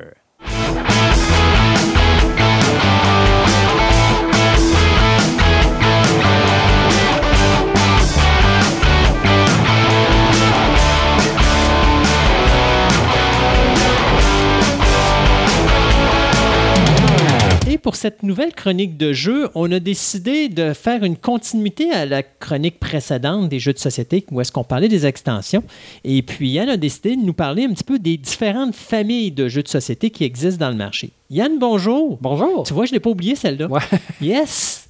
Donc, euh, quand on parle de famille de jeux de société, de quoi est-ce qu'on parle exactement?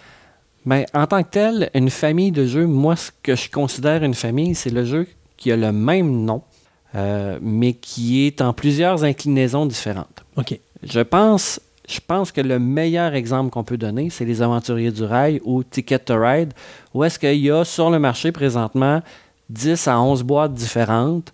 Euh, plusieurs sont des stand-alone, plusieurs sont des extensions. Euh, fait qu'on peut avoir. Mais ça, c'est ça, c'est ce que j'appelle une famille. Mhm. On s'entend.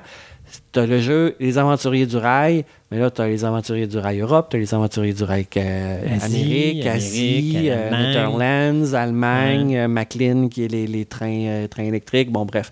Fait qu'il y a plusieurs, plusieurs versions, si on peut dire, du jeu. Fait que ça, ça fait une famille de jeux. Je pense que l'autre famille de jeux qu'on peut donner, euh, qui est très populaire aussi, ça a été Dominion. Dominion, qui est un jeu de cartes, euh, où est-ce qu'il y a deux boîtes standalone, puis qu'il y a, je pense, 10 boîtes d'extension. Euh, c'est un jeu deck building, donc c'est un jeu de cartes. On choisit les cartes qu'on veut mettre dans, en jeu, Mhm. et durant le jeu, ben, on va choisir des cartes là pour se faire une main puis pour aller chercher des points. Euh, donc, il n'y a pas de sorcier, pas, c'est pas sorcier comme jeu, mais le potentiel était tellement élevé, ils ont fait deux jeux de base Mhm. avec des cartes différentes, puis ils ont rajouté des jeux, des cartes à rajouter. Bon, ben, ben, celle-là celle-là va te permettre de faire des potions. Celle-là va te permettre d'aller chercher de l'or. Celle-là va te permettre d'aller chercher euh, des, des- des affaires extravagantes. Bon, bref, il y a plusieurs moutures du jeu qui vont rajouter des choses différentes. Fait que ce jeu-là est très plaisant tout seul, mais on veut donner une twist. On, on est, bon, on a joué, je sais pas, à Dominion une cinquantaine de fois. On fait, ben, on est tous biaisés, on connaît les stratégies. On rajoute une autre extension, on scratch les cartes de base, on rajoute d'autres cartes. Et voilà, on vient de changer le jeu complètement, mais c'est les mêmes règlements. C'est un bon complément. C'est un bon complément. Et ils sont wise parce qu'ils se sont dit, ben, le jeu de base contient les cartes de pointage, les cartes de maléfice. On met pas ça dans les extensions, on va juste mettre ça dans le jeu de base. Fait que l'extension, ça prend les cartes de base, Mhm. ça te prend les cartes de points pour jouer. Fait qui ont fait, ben, on les mettra pas. Mais l'extension, peux-tu être un standalone? C'est juste que tu as besoin, le- t'as besoin de, tes, de, tes, de tes pads? T'as besoin de l'élément Ouais. pour, de- des éléments du jeu de base pour être capable de jouer. Donc non, l'extension ne peut pas être standalone tout seul, à moins que tu t'aies fait imprimer des cartes en cachette, puis que tu es capable d'avoir les cartes qui te manquent pour être capable de jouer. Mais théoriquement Ouais. parlant, l'extension est une extension. Donc, mais Dominion, c'est une très bonne série euh, de familles de jeux. Euh, dans la dernière chronique, je parlais de Catan, de Carcassonne, qui sont aussi des jeux qui ont plusieurs moutures, plusieurs versions, mais un seul jeu de base, puis beaucoup d'extensions. Euh, Pandémie, Oui. on a parlé un petit peu Un à petit la peu. dernière chronique. Puis Pandémie, je pense que c'est un autre euh, très bon jeu au niveau des familles. Il y a le Pandémie de base qui est sorti. Il y a un Pandémie jeu de dés qui a été sorti. Il y en a un deuxième qui vient de sortir dernièrement. Euh, Je pense qu'ils a- viennent même de sortir une nouvelle, un standalone euh, qui vient de sortir il n'y a pas si longtemps, si je me trompe pas. C'est ça. Mais c'est la, la plupart des jeux pandémie, c'est des stand-alone. Donc on a un jeu, on a le jeu, on a un, un- un jeu de dés qui s'appelle Au seuil de la catastrophe. C'est un jeu de dés, mais c'est pandémie. Euh, on a un- là le dernier qui vient de sortir, le nom m'échappe, mais c'est un autre jeu avec des dés. Mais c'est encore écrit pandémie, mais c'est un stand-alone. Euh, et je pense que la, la grosse chose qui vient, qui est associée à pandémie, c'est le legacy. Hmm. Euh, la boîte 1, la saison 1, la saison 2. Je pense qu'ils ont réussi un gros coup avec ça au niveau de la famille pandémie. Ça reste le même style de jeu. Ça reste qu'il faut enrayer des maladies sur la planète. Mais le legacy fait en sorte que ce que tu as fait dans ta première partie se répercute dans la deuxième partie, On parle des Legacy, moi. dans le legacy. saison 1, ouais. saison 2. Donc, les Legacy, moi, je ne les ai pas essayés, mais je pense que c'est 10 missions ou un certain nombre de missions. Puis la première mission se termine à un point. Et ce qui s'est passé dans la première mission a une répercussion sur les autres missions qui suivent. Donc, si on n'a pas réussi à trouver tel remède, ben, ils prennent en compte pour la deuxième mission. Donc, ça risque d'être un peu plus dur si on n'a pas réussi telle chose. à l'inverse, si on a tout réussi, ben, ça va être beaucoup plus facile pour les autres missions qui suivent. Et c'est des jeux à usage unique. Les Legacy, Oui. euh, on écrit sur les cartes, on déchire des cartes. Pour un amateur de jeux de société, collectionneur, détruire un jeu de société, c'est une notion qui me vient pas en tête. Mais tous les joueurs qui ont joué m'ont dit c'est le fun, c'est vraiment buzzant. Euh, on, on rentre, c'est un peu un jeu de rôle dans le fond. On rentre dans les missions, on fait ce qu'on a à faire, on détruit le jeu, oui, mais quand on a fini, on a réussi ou on a échoué, tout dépendant. Et ça, ça l'a amené une, une optique de jeu complètement différente des jeux de société. Donc, vois-tu, je viens de passer, on parle de famille de jeux, mais là, je parle de legacy. Oui. Mais d'un ben, d'un côté de pandémie, c'est un petit peu ça qui est plaisant parce que justement, que dans sa famille, il s'en va dans plusieurs niveaux.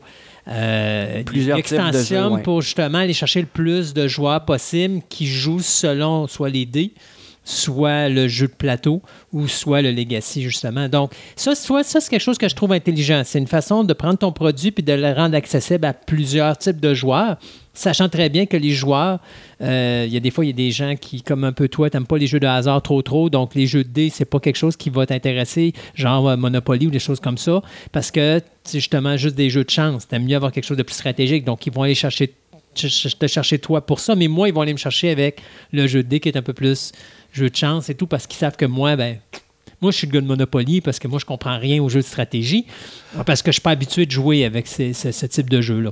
Mais Pandémie, c'est c'est quand même du coop. Mm. Fait qu'ils ont quand même réussi à aller chercher différents types de jeux, comme tu dis. Mm. Puis euh, ils ont quand même bien réussi, je pense, euh, à faire une belle famille de jeux, puis d'aller d'être diversifiés dans, dans leurs choses. Euh, fait que moi, j'ai- pas mal Bang en fait partie aussi. Bang, bang, c'est trois moutures de jeux différentes avec un jeu de dés. Donc, euh, il y a. Mais ouais, c'est ça. C'est- C'est. C'est c'est Ce des genre, jeux. ouais. C'est des genres de famille. Donc, c'est sûr que si vous allez dans, dans, dans une boutique puis vous voyez. euh, bon, Ticket to Ride, mettons, puis vous voyez six boîtes, ben, vous allez penser à moi en disant Ah, c'est une famille de Ouais, c'est une famille, puis il en manque. il y en a qui ont été adoptés. Mais, euh, euh, tu sais, quand on, tu euh, dans l'autre chronique, je te dis à un moment donné, il y a des fois que je trouve que c'est comme.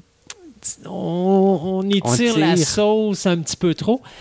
Je vais penser à un autre jeu, qui est le style jeu, qui commence à avoir une fichue famille et qui cette année va pas avoir une, pas deux, pas trois, pas six, pas dix, mais 18 nouvelles extensions qui vont être les extensions qui tournent, euh, qui font le Canada, ben pas le Canada, mais le Québec. Donc, chaque province doit sortir leur joke plate.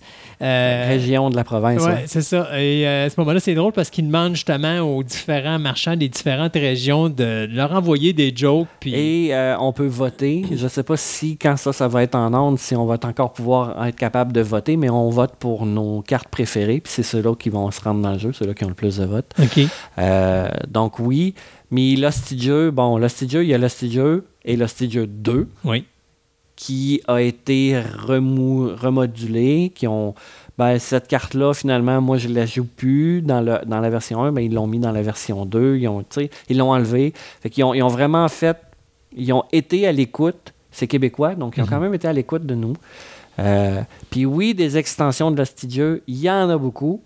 Euh, mais pour leur donner ce crédit-là, en achetant seulement les extensions, 2, 3 ou 4, on est capable de jouer sans avoir le jeu de base parce qu'on a assez de cartes pour le faire. Donc, oui, c'est pas des stand-alone, c'est des extensions, mais par exemple, là, je prends l'extension de François Pérus, je prends l'extension des Denis de Relais, euh, puis je prends, bon, peu importe, une autre des extensions Rural. rural, je pourrais mettre ces cartes-là ensemble. Puis pour une partie à 4 ou 5 personnes, on aurait assez de cartes pour être capable de jouer sans avoir le jeu de base. Donc je pense que ça, ça c'est quand même bien, c'est quand même bien pensé, c'est quand même intelligent. Donc c'est un peu, euh, c'est un peu le, le- le- le principe de la famille. Euh, puis eux autres, ils l'ont bien compris, j'ai l'impression, parce qu'il va y avoir beaucoup d'hostidieux. On va pouvoir faire Ah, un, un- un panneau complet hostidieux bientôt. Ça n'a pas de sens. Ça n'a pas de sens. Euh, je t'amène une autre famille, Bien sûr. euh, des Monopoly. Oui, J'y allais. les clous, les, tu sais, qui ont, avec le temps, qui se sont ressourcés et qui maintenant euh, sont plus des jeux de collectionneurs où, genre, euh, j'achète tous les types de jeux de Monopoly qui existent, mais je les ouvre pas. Donc, Kiss, euh, Metallica, ouais. Simpson, la Ligue euh, Harry Potter. le hockey, euh, tout le kit, c'est incroyable. On a Back to the Future, on a Stranger Things, on a beaucoup, beaucoup, beaucoup de variantes de Risk fait partie de ça aussi parce qu'ils ont fait ça maintenant. Risk, euh, ils ont changé le plateau, ils changent les règles du jeu. Moi, je te dirais, un de mes risques que je déteste le plus, c'est celui de Walking Dead parce que tu joues, toi, moi je joue, toi tu joues, mais le jeu joue aussi. Et à chaque rôle qu'on a, le jeu rajoute des zombies. Puis à un moment donné, il y a plus de zombies qu'on est capable d'en abattre. Puis que, honnêtement, j'ai dû jouer 8 games à date. Puis euh, j'ai joué avec des amis, puis il n'y a personne qui a jamais gagné une game parce que c'est impossible à gagner. Il y a trop de zombies qui se rajoutent, puis tu n'es pas capable de. de- de- de- Mais c'est ça, tu sais, as le World of Warcraft, tu as, une multitude d'univers. C'est un nouveau type de famille, ça, qui, euh, qui, qui fait en sorte qu'on rallonge la vie d'un produit qui date des années 30, 40. Aussitôt qu'il y a un hype sur quelque chose, c'est à peu près sûr et certain qu'il va y avoir un Monopoly qui va sortir sur ce hype-là. Ouais. C'est à peu près garanti. Euh, moi, le dernier que j'ai vu, puis le dernier gros hype que j'ai vu, c'est Stranger Things, puis ils ont sorti le Monopoly, puis j'ai fait Ah ben, godon, toi. Ouais. Fait que c'est vraiment, euh, oui, de dire on va plaire aux collectionneurs, on va plaire aux, aux personnes. Puis je pense même que les personnes qui achètent ces jeux-là n'ont pas nécessairement le goût de jouer au Monopoly, mais juste de dire Hey, j'ai le Monopoly qui va avec ce hype-là. Euh, je pense que c'est c'est plus pour les collectionneurs que pour les amateurs de jeux. Mais ça reste que c'est une famille. Puis oui, on a une famille de jeux pour les collections, mais des Monopoly, il y en a. Puis on, on peut en avoir, je pense qu'il y en a une bonne deux- 200, 200, Oh, je sais pas. 300. Ben, écoute, même Clou. Euh, Clou aussi, il y a des, des choses. Moi, tu vois, j'ai deux clous aussi. Euh, j'ai le clou 50e anniversaire qui vient dans une boîte de métal qui est d'une beauté incroyable. Euh, Il y a même, tu as un petit sac de velours pour mettre tes dés à l'intérieur, pas qu'ils se brisent, puis les dés sont colorés. Puis, en tout cas, regarde, le graphisme de, de- de la planche de jeu est superbe. Euh, et j'ai le clou Harry Potter qui le fun parce que quand j'ai lu les réglementations, je me suis dit, batins, ils ont changé toutes les règles. Parce que quand tu rentres dans une pièce, les murs tournent. Et donc, à un moment donné, tu veux sortir, mais tu peux pas sortir. Puis, il n'y a rien que tu peux faire. Tu es obligé d'attendre que tu aies une porte qui apparaisse Perds quelque ton part. tour. Tu perds ton tour. Et c'est à chaque tour que tu joues, les murs tournent. Donc, mettons qu'on est quatre joueurs. Ben moi, j'ai joué, les murs tournent. Toi, tu joues, le mur tourne, ta, ta, ta, ta. Et je peux revenir et j'ai encore une... Mes portes sont encore bloquées. Je peux pas rien faire. Alors, c'est- c'est c'est, euh, c'est des affaires qui sont le fun. C'est des, des changements de thématique où on personnalise justement un type de jeu comme le clou ou le Monopoly ou le risque aussi, parce que le risque, je pense que c'est celui qui modifie le plus euh, au niveau des conceptions de jeu. Là. Selon, tu sais, si mettons tu joues avec Game of Thrones, ben c'est pas du tout la même dynamique que si tu joues avec le risque conventionnel. Le risque, le Seigneur des Anneaux aussi, Seigneur des Anneaux. euh, et- et- et change- il change. Puis ben, le Mordor peut gagner à Oui. ce moment-là. Warhammer, si je me trompe pas, euh, ben c'est pas Warhammer, mais il y en a un qui c'est comme dans l'espace. C'était-tu Warhammer? En tout cas, il y en a un qui est comme dans l'espace, puis au lieu d'avoir ton jeu de risque, c'est des galaxies. Donc, tu sais, il y a plein de choses qui sont le fun comme ça au niveau de. Puis ça, c'est un- c'est une façon intelligente, je trouve, de revigorer ou de ravigoter un vieux, vieux jeu jeu. d'époque. euh, tu sais, euh, on a commencé à jouer. Moi, je me rappelle au magasin où est-ce que je suis, on a la vieille version de Battleship. mais tu sais, mais tu as créé les Battleship Star Wars. euh, Oui, Il y a, t'as- il y a toutes, les, euh, toutes les versions euh, ils peuvent être créées. Puis c'est c'est ce qui est bien, c'est qu'à un moment donné, ben, on va réinventer un petit peu. On va garder la même dynamique, mais on va réinventer puis on va mettre un thème là-dessus. Puis ce qui permet de le vendre plus cher aussi parce qu'il faut qu'ils vendent les droits sur le thème. Donc, euh, Effectivement. Et tu vas avoir les types de jeux. Donc, tantôt, on parlait de Battleship, tu as le Battleship électronique. Euh, des fois, tu vas voir, j'ai des- vu, il y a des battleships pour euh, voyage. Fait que tu t'en vas en voyage, mais là, c'est des toutes petites planches. C'est super simple. Tu as un Monopoly de voyage aussi qui est totalement différent, qui est une petite plaque de métal. Puis des petits. euh, c'est- pions aimantés. Ouais, des pions aimantés ou encore c'est des petites, des petites piquettes que tu rentres dans un trou sur ton, sur ton board. Fait que comme ça, ben, tu sais, ça, ça aussi, c'est une autre affaire, le jeu de voyage, qui vient rafistoler. Donc, ton jeu de famille ou ton jeu de base, sa famille, c'est des jeux comme tantôt tu disais, des jeux de cartes. Oh, ils ont mis des jeux de dés. Ah, là, c'est un jeu de voyage. Donc, le type de jeu qui se modifie pour justement prendre ce jeu-là et l'étirer le plus possible pour aller chercher le plus de monde et le laisser en vie le plus longtemps possible au niveau de sa popularité. Milborn, Milborn, oui, qui a de plusieurs incarnations. Moi j'a- j'avoue qu'une de celles qui m'a amusé le plus, c'est le Milborn avec, tu as comme une espèce de, de truc que tu frappes dessus. Là. Euh, le dé? Non, c'est pas un dé, c'est comme, un- il fait du bruit, là, c'est comme un, un buzzer. OK. Puis si tu appuies dessus, ben, tu peux gagner la partie, mais là, c'est un signe de un bruit de police. Donc, tu te fais arrêter. Puis là, ben, t'as pas traversé parce que tu es obligé d'en revenir à ton point de départ parce que tu été arrêté. Mais pendant ce temps-là, l'autre personne qui pensait avoir perdu la game, elle, elle vient de gagner parce qu'elle a eu un extra.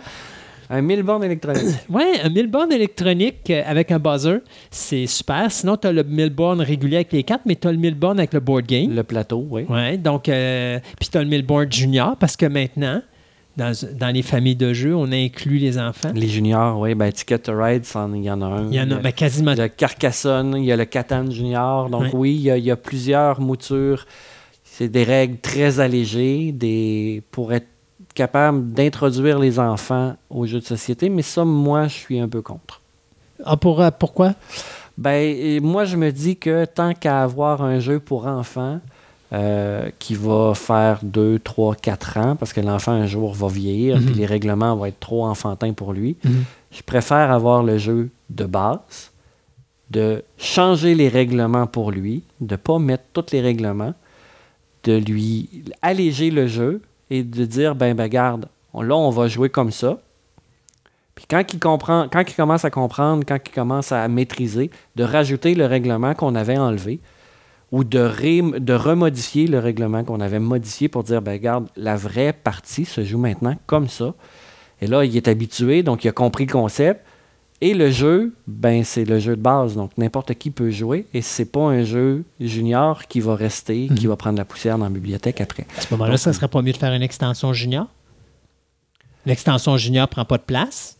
Puis, si, tu sais, ton jeu, même si ton enfant ne le prend pas, si plus tard ton enfant hérite de ton jeu puis qu'il y a des enfants, lui aussi peut se servir de cette extension-là junior. Ça peut. Mais euh, moi, ceci dit, c'est- ma façon de penser à moi. Moi, je préfère avoir un jeu euh, complet qui prendra pas la poussière ou qui âgera pas, dans le fond, dans ma bibliothèque, de dire, ben lui, à un moment donné, il va falloir que je m'en débarrasse parce que j'ai plus d'enfants. Euh, mais je dois avouer que les jeux juniors ont quand même l'avantage de dire, c'est un jeu très léger, des règlements pas trop compliqués. On veut s'installer là, on veut donner le goût aux enfants de jouer. Les dessins sont enfantins, le, le- le jeu est pensé pour enfants, donc ça peut donner le goût aux enfants de jouer plus que le vrai gros jeu qui est compliqué puis qu'on fait ouais mais finalement euh, Oui, puis il comprend pas nécessairement euh, la, la- la- la logistique derrière le jeu parce que, comme tu dis, c'est trop compliqué. Il y a le manque d'expérience aussi, veut, veut pas. c'est ça. Mais moi avec mes filles, avec mes enfants, j'ai préféré avoir les vrais jeux quitte à changer les règlements pour les premières parties, dire OK, on fait ça plus léger, plus facile pour être capable de vous donner le goût. Puis Carcassonne, c'est un des jeux qui tord très souvent chez nous. La première fois que j'ai joué avec mes enfants, il y avait 4 ans, 5 ans.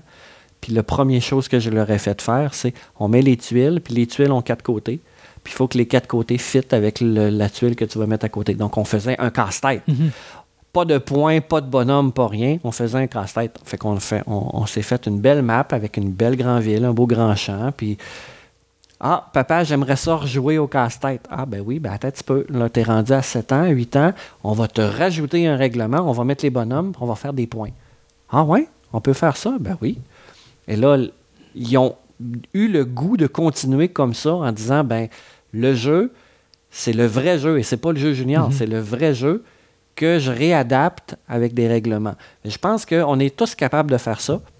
Je, ça enlève rien au jeu d'enfant les familles de jeux d'enfants, mais moi, pour moi, je trouve que c'est plus facile, c'est plus rentable pour, pour nous d'acheter le jeu de base et de modifier les règlements pour que les enfants puissent jouer que d'acheter un jeu qui éventuellement va se ramasser dans une vente de garage parce que Ou que tu vas mettre quelque part dans ta maison et dire à un moment donné à une de tes trois filles Tiens, joue avec tes enfants. ça aussi. Puis surtout que tu as trois filles, là. Ouais. Qu'ils peuvent se le passer entre eux autres. Mais j'ai j'ai quand même une collection de 300 jeux, puis je pense pas qu'un jour je vais mettre des jeux à- en vente. Bon, bref. Est-ce qu'on a pas mal fait le tour des familles? Je pense que oui. Oui. Alors, écoute, Yann, un gros merci, puis on se dit à la prochaine. Merci. Bye.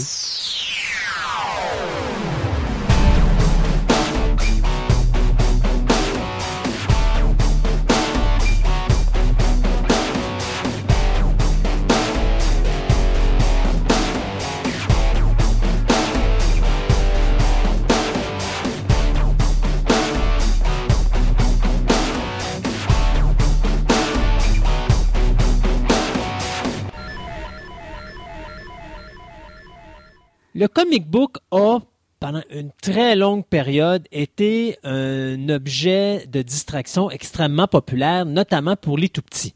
Et puis, il est arrivé quelque chose, si je me trompe pas, euh, Julien va me, va me rectifier si je me trompe, mais il me semble que c'est dans les années 50, euh, Yes. est arrivé ce qu'on appelle le Comic Code euh, Authority, ou comme la censure du comic book, une censure qui a failli coûter l'univers du comic book à la population, mais par chance, à un moment donné, on a eu un certain Stanley qui a dit euh, fuck you all, puis euh, fuck le comic code, puis on repart ça, et puis là, c'est ce qui fait en sorte qu'aujourd'hui, on peut avoir un, un monde appréciable du comic book comme on l'a présentement, mais c'était pas du tout la même affaire. Puis c'est ce qu'on va regarder aujourd'hui. On va regarder avec Julien le- l'histoire de ce fameux Comic Code Authority. Pourquoi qu'il est arrivé sur le marché et puis euh, les conséquences de ça. Alors, Julien, bonjour.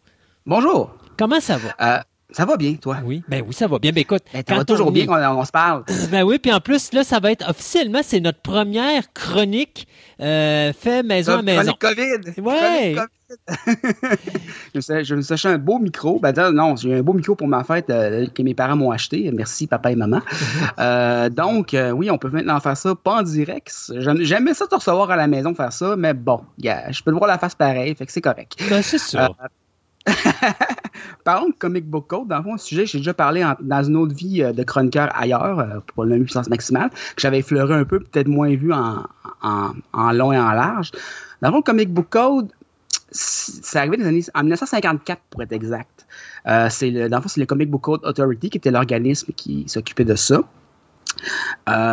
Puis c'est un peu responsable, un peu beaucoup pour le mauvais stéréotype du comic, où c'est que les gens disent ah c'est pour les petits enfants les comics, c'est pour euh, euh, tu sais, c'est toujours des petites histoires, il n'y a pas vraiment de continuité, euh, il y a pas de tu sais ce qu'on reproche, ce que beaucoup de monde reproche aux comics en général en tant que média, puis surtout en tant que bande dessinée, vient un peu euh, de cette époque-là parce que ça a quand même duré jusqu'à- jusqu'en 2001 cette histoire-là. Euh, de, de 54 jusqu'à 2001 avec plusieurs revisions, oui, mais puis plusieurs aussi compagnies qui ont fait non, je veux plus. Euh, puis beaucoup de monde qui ont bypassé aussi, parce que mais ça, on racontera ça plus tard. Euh, dans le fond, Contexte. dis-moi, dis-moi si je me trompe, mais à l'origine, parce qu'on avait beaucoup de types de comics, euh, mais principalement, l'horreur est extrêmement populaire. extrêmement populaire. La raison était parce que les comics, pour de vrai, ça a commencé autour de 1900, ben, tel qu'on les connaît. Mhm. C'est Superman est arrivé en 1938. Euh, dans les années 30, ça a commencé tel qu'on les connaît. Euh, il y a, puis le public cible n'était pas nécessairement les petits-enfants parce que à l'époque, c'est la dépression. Puis ça coûtait 10 cents. Puis 10 cents en, 30, en 1932, 33, 33, c'était de l'argent. Beaucoup d'argent. Euh, fait que les petits gars, oui, ils s'achetaient des comics une fois de temps en temps, ils s'achetaient un Superman une fois par deux, trois semaines. Mais le public cible, puis surtout pendant la guerre par la suite, des années de 39 à 45, ça a été les jeunes adultes. Puis surtout les soldats.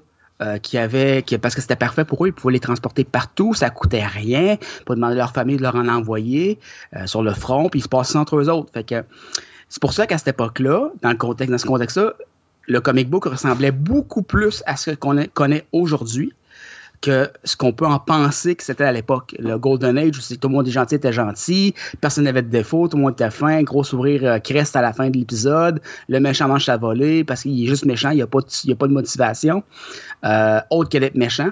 Ben, c'était pas ça. Tu avais des, t'avais des histoires de gangsters parce que c'était populaire à cette époque-là. C'est l'époque euh, post-prohibition, fait que tu avais beaucoup, beaucoup d'histoires là-dessus.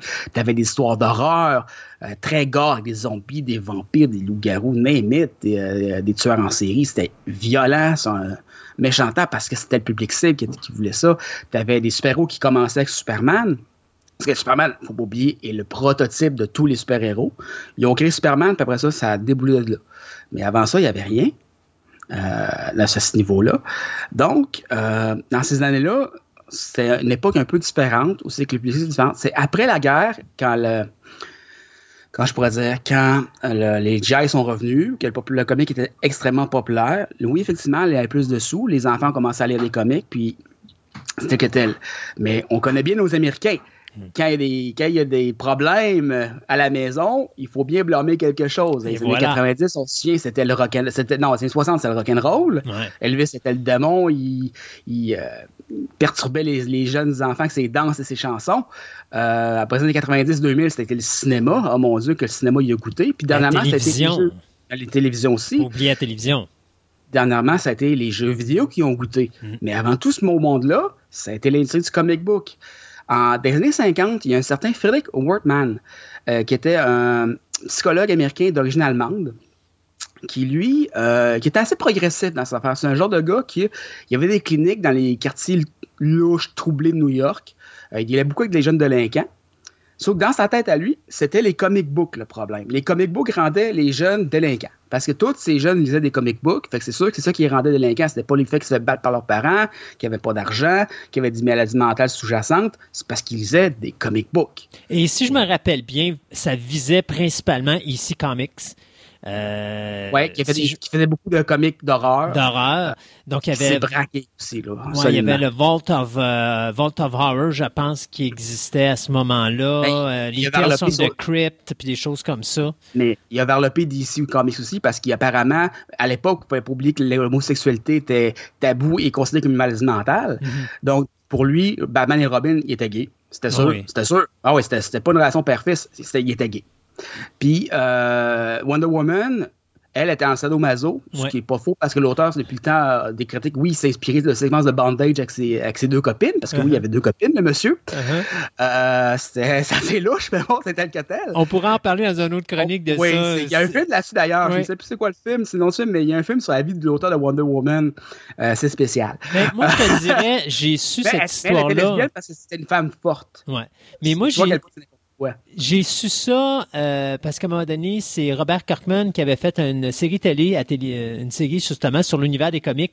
Puis il y a un épisode qui était justement euh, basé sur cette histoire-là avec Wonder Woman. Euh, donc on va, je suis certain qu'on va en reparler à un moment donné. C'est Ah oui. vraiment, c'est c'est un gros savoureux comme histoire. Exact. C'est- c'est ça. Puis, c'est, puis, en tout cas, vu qu'elle était émancipée puis que c'était une femme forte, elle était automatiquement lesbienne. Mhm. Bon. OK, fait que pendant, pendant des années, ce psychologue-là, on a fait ses choux gras. Jusqu'en 1954, où il a sorti La Bombe. La Bombe, c'est un livre qui s'appelle, euh, laisse-moi le voir comme du monde, c'est de... hmm, c'est parce que je veux le dire comme du monde. Seduction of Innocent OK. of the Innocent, où est-ce qu'il dit que, à peu près, que d'après ses expériences scientifiques, qui ont été contredites par la suite parce que son échantillon était pas représentatif du tout, puis que c'était très anec- anecdotal. C'est que dans le fond, le monsieur, il s'était fié sur le fait que ses jeunes patients lisaient du comique pour, pour baser toute son hypothèse. Puis son échantillon était très restreint, beaucoup plus restreint que ce qu'il avait dit au départ, parce qu'ils ont trouvé les recherches qu'il a faites après. Puis ça, il parlait de milliers d'enfants, il y en a peut-être pris genre une vingtaine. Ouais. Euh, J'exagère, mais c'est un peu ça. Là. Un peu comme euh, notre- nos amis anti-vax avec leur recherche qui cause l'autisme, c'est que le gars a pris trois gars qui étaient déjà autistes, puis il dit Ah, ils ont été vaccinés, c'est ça. C'était un peu le même concept. Euh, puis, Ah, mes patients, ils lisent des comics, fait que c'est sûr qu'ils sont rendus fous par les comics. Puis les comics causent la violence parce que les jeunes qui lisent des histoires, surtout d'horreur, parce qu'il y en avait surtout contre les histoires d'horreur et les histoires de gangsters, il dit si quand ils voient ça, ils vont vouloir recréer ça. S'ils voient un monstre, un monstre manger quelqu'un, ils vont vouloir manger quelqu'un, c'est sûr. C'était tout à fait logique. Euh, mais on est quand même des années 50. euh, c'est pas. euh, on s'entend que c'était avancé, mais on, on, en, on en sait plus à cette heure. Hein? Ouais. Euh, on, on sait maintenant que Freud, c'est un peu de la bullshit. Puis dans ce temps-là, c'était un- il était un peu un dieu. Fait que c'est tel que tel. Donc, vient au passage, ce livre-là fait scandale. Les compagnies de comic book, qui a- au début, qui étaient citées dans son livre, qui ont été retirées de la première édition. La première édition, si vous l'avez, il y a les noms des, des compagnies de comic book dedans. Ça a été retiré parce qu'ils avaient peur de se poursuivre. Parce que ils étaient vraiment raides avec eux autres, puis honnêtement, ils n'ont pas trouvé ça drôle. Fait qu'ils ont fait retirer la première version. Fait que si vous l'avez, elle apparemment avoir des milliers de dollars. Euh, la première version de 1954. Par la suite, ça a tout été retiré. Euh, donc, dans la même année, en 54, justement, ça, ça fait scandale dans la presse. Ça fait scandale. Les comic books causent la violence. Ah ben oui, c'est sûr. Il y a un politicien, euh, bizarrement pas un républicain, ça va faire changement, euh, parce que dans tous les autres cas, ça a été des cas de républicains qui s'énervaient. Mais il y avait un mais il y avait un contexte spécial. C'était un certain St. Koffower, je pense, je me souviens bien, euh, qui a été pré- candidat présidentiel dans les années 60, euh, d'ailleurs, pour les démocrates. Euh, lui, c'est parce qu'il y avait un gros, gros, euh, comme dit en anglais, bone to pick avec la mafia. Puis à cette époque-là, apparemment que la mafia était très, très, très, du moins les crimes organisés, étaient très, très, très imbriqués dans la distribution de comic books. Pas dans la création, Ça, dans je la savais pas. distribution. Du moins, c'est ce que lui en disait. Donc, pour faire mal à la mafia, il a décidé de se mettre le nez là-dedans et de commencer des public hearings, euh, des, des audiences publiques, dans le fond, euh, où c'est que les comic books auraient dû se défendre. Euh, puis qu'il fallait qu'ils revoient un peu leur système de distribution, leur système euh, de morale, en gros. Donc, en 1954, les comic books, les studios comics, sauf, sauf ici Comic, qui décident de défier jusqu'au bout, puis c'est ce qui va leur coûter leur compagnie, euh, décident de faire non, OK, on- on n'a pas le choix. Fait que le, le- le- le Congrès leur dit vous vous autorégulez ou on, vous ou on, fait les, ou on fait des lois pour vous autres. Puis vous n'aurez pas le choix de les suivre. Fait que DC Comics, Marvel, euh, ce qui est avant Archie Comics euh, et l'autre décident de. Puis c'est d'ailleurs Archie Comics qui va gérer le Comic Book Authority pendant presque euh, 100 ans. ben, j'exagère, mais tu sais, ils ont encore les relents de ça, c'est encore eux qui gèrent ça. Euh, ça fait quand même euh, point de santé du sang, là. Fait que, euh, dans le fond, ils décident de, on va s'autoréguler. Comme ça, on va éviter qu'une loi passe, puis qu'on soit pogné avec ça. Mais ça a été très raide. C'est devenu pendant les années de temps, pendant les décennies, de facto, le, le comité de censure de l'industrie du comic book. Fait que ça a tellement empêché la, la créativité des auteurs jusqu'après les années 70 où Stanley a, comme tu as dit, décidé de faire de la marde. Euh, C'était pas encore tout à fait ça parce que Stanley a cassé le comic book code, mais il, il- mais il est, il est resté jusqu'en 2001, c'est que DC a fait allez chez le diable, on, on s'en va. Euh, puis là, DC, depuis, un- depuis méchant bout, s'en foutait, mais comme de l'an 40 du comic book code, avec des gars comme Frank Miller, Grant Morrison, euh, mettons, qui était, il en faisait partie, mais c'était pas euh, leur priorité. C'est qui qui a été le premier à casser le comic book code? C'était-tu Stanley avec l'histoire de Spider-Man ou c'était Oui, DC? En- Ou c'était DC avec la page couverture de, je pense que c'était euh, Green Arrow? Green Arrow. Ouais. Est venu après, c'est c'est Stanley qui a voulu faire en 71, je me souviens bien. Mais lui avait été Ah oui, en embauché 71. par une compagnie, euh, si je me trompe pas, pour faire une affaire sur la drogue. Ouais, il était censé faire une histoire sur la drogue, sur le- le- les abus de drogue. Dans le fond, pour Spider-Man, était supposé sauver ou combattre la drogue, Ouais. sauver des jeunes. Euh, Comic Book Code, ça fait euh, non, tu fais pas ça. Euh, Marvel euh, puis Stanley ont fait ben, nous, on a un contrat, il faut qu'on le fasse. De toute façon, je veux raconter cette histoire-là. Donc, on revise le Comic Book Code où ça va mal aller. Marvel quand même. Ils l'ont diffusé sans le code. Parce qu'il faut dire que Ouais, techniquement, tu n'avais pas le droit de vendre un comic sans ton comic book code. Si tu le Ouais. faisais, ben il y avait des chances que tu sois euh, censuré ou pas accepté ben, par le monde en général. Ou par les, les, les retailers. C'est qu'il y a beaucoup de magasins qui. Mais il faut dire, c'était aussi une époque bizarre où c'est beaucoup de compagnies dépendantes sont apparues puis qui ne faisaient pas partie du Comic Book Authority parce que c'était pas obligatoire, c'était volontaire. Donc, ce qui s'est passé avec ces compagnies-là, c'est qu'ils bypassaient le système de distribution. Et c'est un peu là que les vrais magasins de comics sont nés. C'est plus les librairies qui est nés, puis les dépanneurs. Eux, ils voulaient absolument du comic book code parce que sinon, hey, les parents allaient capoter. Les magasins de comics ont fait genre, on s'en fout. On s'en fout. Fait qu'ils ont commencé à, distribuer, à avoir un système de distribution sur le side pour les compagnies indépendantes, puis les petites compagnies, puis les trucs qui étaient plus ou moins, qui étaient plus ou moins louches, comme Stanley voulait faire. Euh, dans le fond, mais cette année, en 71, ça a quand même brassé beaucoup parce qu'ils ont revu le comic book code, ils ont refait les règles pour pouvoir autoriser ça dans le cadre du comic book code. OK. Fait qu'il a pu le publier dans le cadre du comic book code, mais ça a été une bataille. Parce que moi, je pensais que bataille. je pensais que quand il l'avait fait, il avait juste pas mis le code Il sur son il comic pas- puis il l'avait il publié. l'a pas mis, mais ça a causé une révision du comic book code en 71. OK. euh, qui a été pas mal valide jusqu'en en 89 euh, par la suite. Euh, 89, ça a rebrassé parce que DC a voulu changer les règles aussi. Euh, c'est pas mal ce qui a été le coup fatal, c'est la révision de 89. Euh, mais 111, Stanley, ça a tellement brassé la cage. Puis on se dit Stanley, c'est un pionnier, mais Stanley, il brassait de l'air dans le temps. là. Puis Stanley, il faut pas oublier que c'est un gars qui a connu comic book pendant l'époque, son époque glorieuse de la- de l'avant-guerre puis de la guerre parce qu'il était GI. Fait qu'il allait se battre en Europe, lui. Euh, fait qu'il lisait des comic books d'horreur, des comic books d'horreur. Fait que lui, il n'a jamais vraiment adhéré au comic book code parce que c'était pas ce qu'il avait connu. C'est pas comme les artistes des années 80 ou 90 qui avaient grandi sur le, le comic book code puis que tu vois qu'ils essaient de s'en séparer puis c'était pas une réaction viscérale comme Stanley qui voulait juste le péter. Euh, c'était parce qu'il se l'est fait imposer. C'était une réaction plus, euh, bon, on, on va bouger à, à côté de ça parce que c'est dépassé complètement. Quand- Surtout en 89, quand il s'est fait, euh, gars, non, on peut plus vivre avec ça, c'est trop vieux, là, ça n'a plus de sens. Et pour les Euh, gens qui comprennent pas l'implication que ça a eu dans le domaine du comic, euh, faut se rappeler que euh, on va juste prendre le personnage de Wonder Woman. C'est le moment où Wonder Woman était devenue femme de ménage, euh, femme au Ouais. foyer. Euh, tu sais, c'était la bonne épouse ou la bonne la bonne femme qui La bonne blonde. La bonne blonde, c'est ça. Euh, ça l'a changé. Tu sais, il fallait mon, ça, ça forçait les comic books à présenter un, des États-Unis comme on voudrait le voir. C'est la, l'Amérique tarte aux pommes, là, comme, les, républicains et les conservateurs aiment bien l'appeler. Euh, et, ça, a fait en sorte que les ventes ont chuté. Ça a fait ah, en ça, sorte que... Ça a presque tué l'industrie. À vrai dire, je crois qu'il y a pas loin de la... C'est pas trois quarts des compagnies de, comic book qui sont mortes à cause de ça, mm. qui sont mortes soit suite euh, au, scandale, ou sont mortes parce qu'ils pouvaient plus produire l'entrée du comic book. Tout ce qu'ils faisaient, c'est de l'horreur, par exemple. Fait qu'est-ce qu'ils voulaient qu'ils fassent? Pas d'horreur.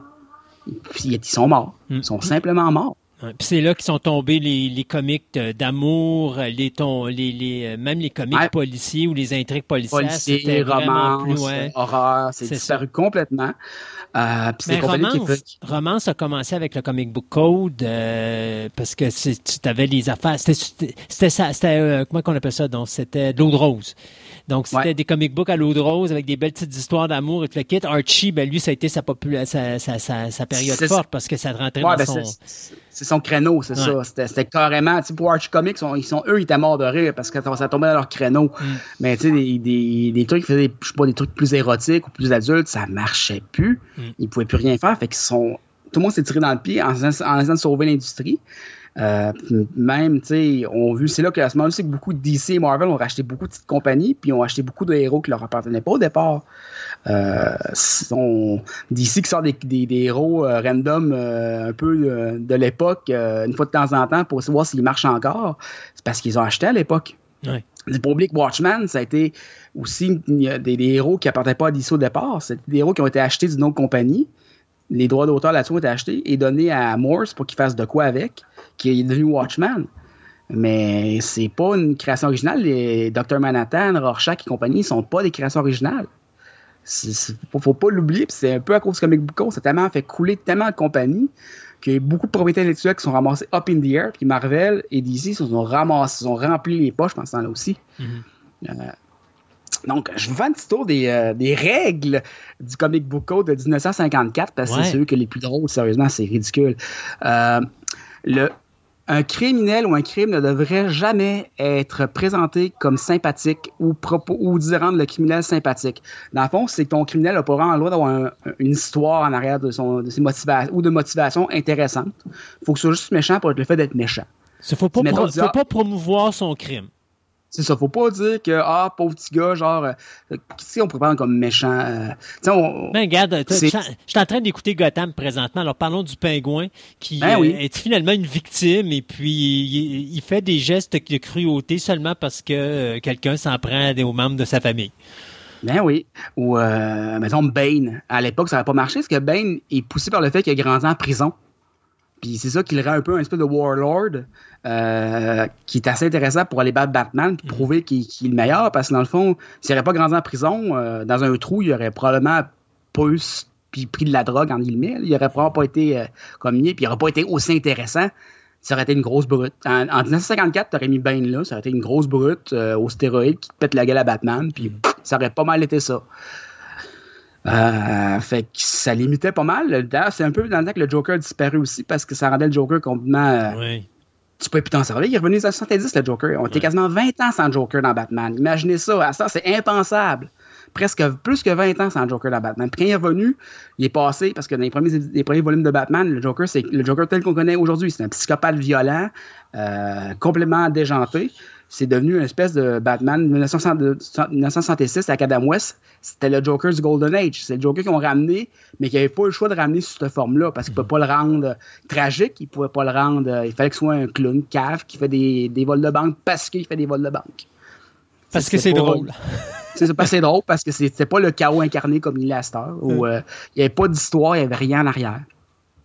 Ah, deuxième règle.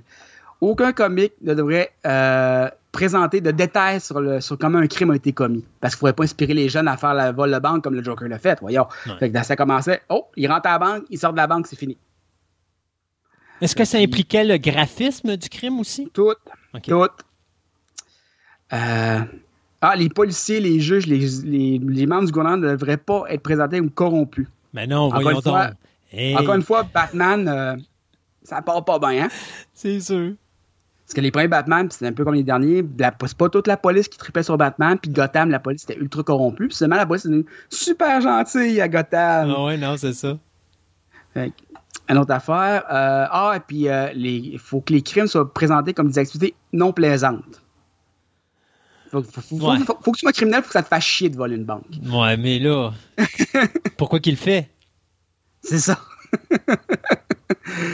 euh, faut pas que les criminels soient, gla- faut- soient glamour ou qu'ils soient hum, présentés d'une façon qui soit qui donne le goût d'avoir euh, d'être un criminel. Bon, alors there goes Catwoman et Poison Ivy. Genre. ah, puis dans chaque euh, dans chaque fois, il faut toujours que le bon triomphe sur le mal, puis que le méchant soit puni à la fin de l'épisode. C'est pour ça que, comme je dis, le stéréotype du comique qui n'a pas de continuité est apparu. C'est parce qu'à chaque fin de chaque épisode, il fallait que dans un volume contenu, ce soit over and out. Le crime, Batman arrive, il pète la gueule, il va en prison. That's it. Fait que t'avais, genre, au lieu d'avoir une histoire qui durait sur, je sais pas, 10-15 volumes, t'avais une histoire sur 20 pages. Ouais. Puis c'était vide. C'était du vide parce que qu'est-ce qu'il faut faire avec ça? Fait que c'était toujours rinse and repeat, comme disent en anglais. Que- Ouais, puis des fois, tu avais des comiques d'une trentaine de pages, mais tu avais trois histoires à l'intérieur. là. C'était vraiment Ah, très. C'est ça, c'était très rapide. c'était- c'était trois fois la même histoire. Ouais, exactement. Euh, mais avec un méchant différent.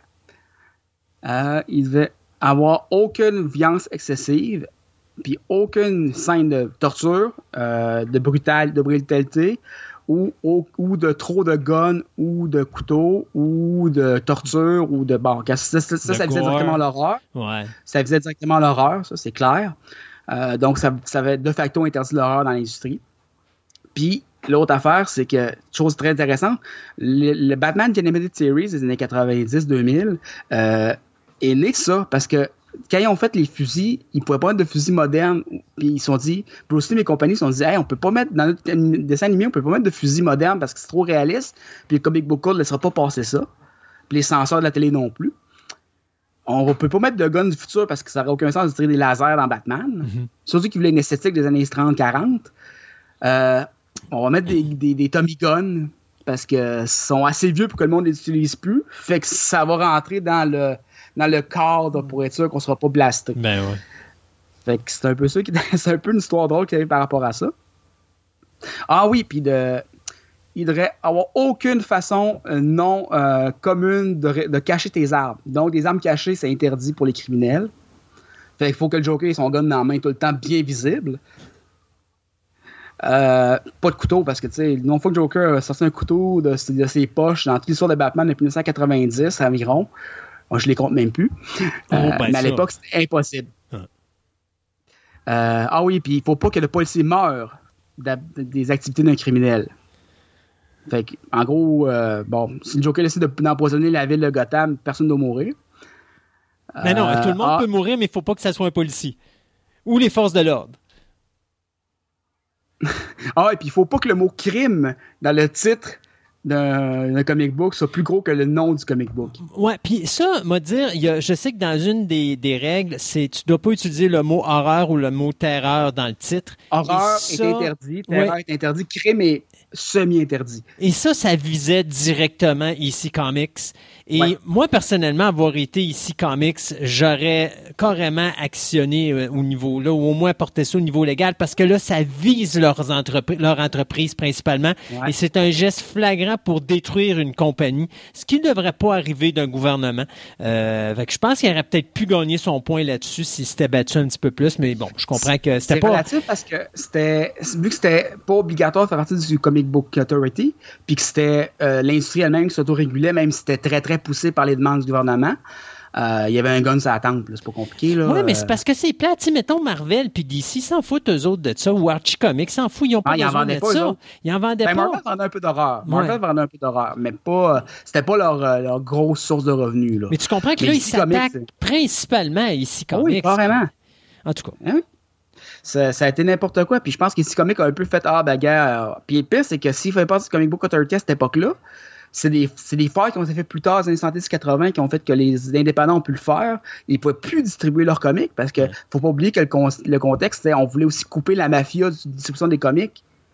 Ouais. Fait que, euh, entre guillemets, on ne saura jamais si ça a été vrai ou pas, mais c'est ce que ce politicien-là pensait. Donc, euh, et voilà.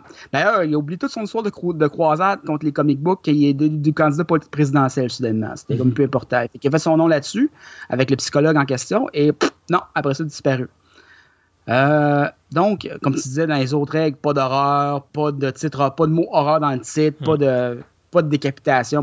Ah, d'ailleurs, il y a, il y a DC a goûté aussi là-dessus parce qu'à un moment donné, le mode le personnage, ben, Captain Marvel, euh, Ouais. qui est maintenant Shazam, s'était fait tirer une potion d'invisibilité d'en face, fait qu'il se prenait pas de tête. Fait que là, ils se sont fait ramasser pour ça. Il n'était pas décapité, il était invisible. oui, c'est ça, mais. Mais c'est ça, mais tout ce qui avait rapport avec les morts vivants, ouch, la torture, le, vamp- le vampirisme, Les je pense, loups-garous. les, ouais, les loups-garous, le cannibale, tout ça, ça avait tout, il avait tout enlevé ça. Mais tu sais, c'est parce que. euh, puis, d'un côté, tantôt, tu me disais, ouais, au niveau des années 70, on a changé ça. Une chance, parce que sinon, on n'aurait jamais eu le monstre de Frankenstein, on n'aurait jamais eu euh, The Tomb of Dracula. Dracula, ouais. euh, Werewolf by, by Night de Marvel Comics, euh, Marvel Comics dans ces années-là. Donc, Ah ouais. puis c'était une belle période, je trouve, pour Marvel Comics, justement, cette série de comics, euh, parce que moi, j'étais un fan de Monster of Frankenstein, puis de Tomb of Dracula, puis Werewolf by Night. D'ailleurs, j'ai acheté, euh, comment qu'on appelle ça, dans les, les Essentials. Oh, ouais. Donc, je les ai toutes ici, parce que ça, ça c'était mon dada. Je les avais toutes, les séries au complet à la maison, parce que moi, je suis un fan de films d'horreur. Alors, pour moi, c'était une, une opportunité d'avoir ce comic-là, mais j'ai pas vu Rick Crackboom pour autant. là. Non, c'est ça. Pas grand monde qui C'est comme, les... c'est comme ils disent, les jeux vidéo rendent violents. Je m'excuse. Euh, non, fois que je joue à Mortal Kombat, j'aurais déjà décapité bien des gens. Euh, mais bon, passons à autre chose. ah oui, puis aussi, dans les comic book parce qu'on est aux- aux États-Unis, puis que c'est un peu hypocrite parce qu'ils parlent bien sûr de leur religion, pas celle des autres, c'est interdit de ridiculiser ou d'attaquer une religion ou un groupe racial. Fait qu'un jour, euh, je pense que c'est Marvel qui a fait un astronaute noir qui suait sur une couverture parce que genre, le fusil explosait, n'importe quoi. Ben, il avait attaqué une race, ce qui fait qu'il retire la couverture. Ah. Mais, si tu vois à quel point c'était n'importe quoi, Ouais. là. Euh, les costumes. Les costumes doivent être euh, pas indécents, bon, tel que tel, pas subjectif, pas subjectif encore tel que tel. Fait Poison Ivy mangeait à la claque. Euh, Ouais, puis il fallait que les Euh, femmes soient conservatrices là-dedans. Pas de Ouais, ouais. costume. euh, Ça, il y, a il y a une règle, les femmes. euh, les femmes elles doivent être dessinées de façon réaliste, sans exagération et euh, avec des costumes, euh, Oui. c'est ça, de nonnes, là, quasiment. là. Quasiment. J'avoue que les années 90, ils ont exagéré un petit peu. là. On s'est tout du nouveau costume sur Storm des Fantastic Four qui était plus euh, du tape qu'un costume. Là. Ouais. Euh, mais je veux dire, il y a, eu les- pas, pas ce comic book code, il y a une exagération. Euh, Ben, c'est comme tout le reste, c'est qu'à un moment donné, quand on te met, quand on te met des barrières, puis que là, c'est ça, là, quand les barrières sont levées, ben là, tu y mets le paquet, c'est sûr. Euh, Après ça vient Jim Lee avec ses proportions impossibles. Voilà. Mais ça, pour, pour la défense de ça sur Jim Lee, je disais, checker les gars qui dessinent aussi. C'est. Si un jour je suis musclé comme un Bruce Wayne de Jim Lee, euh, ou quelqu'un est musclé de même, je vais dire, euh, hey boy, euh, ce gars-là n'existe pas. Ah oui, puis aussi, à ça, mariage et sexe. Le divorce est interdit comme, euh, comme thème. Pas de liaison, fait que pas euh, inacceptable, donc pas de personne qui trompe personne. Ouais. Eh boy, que le monde du comic book 90-2000 n'aurait pas eu de fun. Non. Euh, faut respecter les parents et le code moral américain. C'est très vague, mais bon, c'est tel que tel. Papa a raison. Euh, ah oui, puis les, le, le traitement des. On parle de romance tantôt, le traitement des histoires d'amour doivent être empathiques et poussés vers euh, la définition de la sanctité du mariage. Ben oui. Fait que pas, faites pas rien avant les mariages, Non, les non. enfants. non, non, ça, non, c'est- non. non, non, ça, c'était à la période où est-ce que l'Église catholique avait le plein contrôle de la société. Euh, la passion et la romance, les, les intérêts romantiques ne jamais être traités d'une façon qui euh, pousse à avoir des, émo- des émotions plus basses. Ouais. Mais de toute façon, tout ce qui est sexuel, ça vient de prendre la Ah, ça a pris le bord déjà, c'est ça. Bon, le viol, ça c'est tel que tel, on est d'accord, c'est encore d'actualité. Euh, pas de perversion, fait que Wonder Woman, son lasso, ça a fait Terminé. ouch. Terminé. Euh, puis il fallait pas non plus. Puis il y avait aussi des, un code pour les publicités. Pas d'alcool, euh, pas, pas de tabac, tel que tel, euh, pas de rien sur le sexe, pas. euh, en tout cas, il n'y avait pas le droit de- de- de- d'avoir des publicités de guns, de cigarettes, bon, tel que tel. Finalement, le, à part Archie, le seul super-héros qui était parfait pour ce code-là, c'était Superman. Puis encore.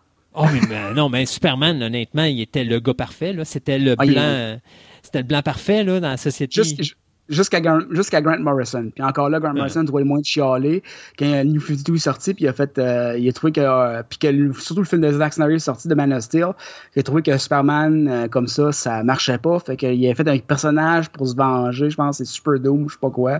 Euh, Grant Morrison, il, fait- il prend clairement trop d'acide, puis le pire c'est qu'il l'avoue.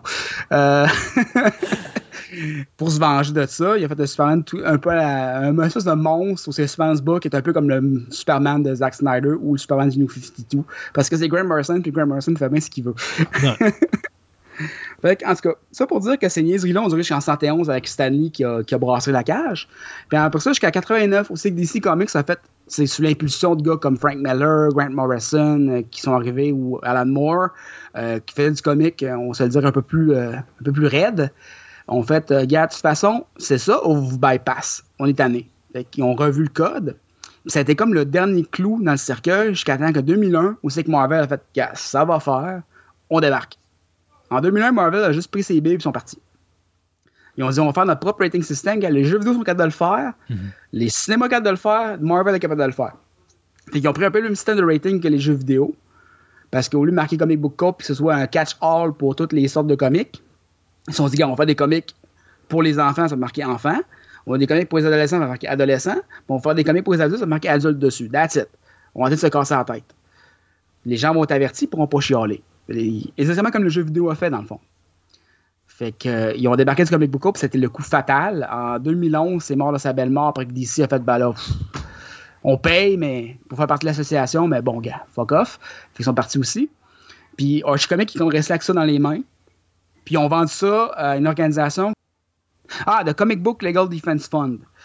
Qui a un peu remplacé le. co- C'est c'est drôle parce que c'est un peu le contraire du Comic Book Code. Tu sais que le Comic Book Code Authority euh, euh, censurait l'industrie. Mhm. Euh, le Comic Bo- le comic euh, Book Ah. Legal Defense Fund. Defense, lui, il, il va protéger les compagnies de comics avec le cinquième amendement pour la liberté d'expression. Puis c'est un fonds qu'ils ont, le- qu'ils ont créé pour défendre les membres de l'industrie en cas de poursuite ou en cas de problème avec le gouvernement.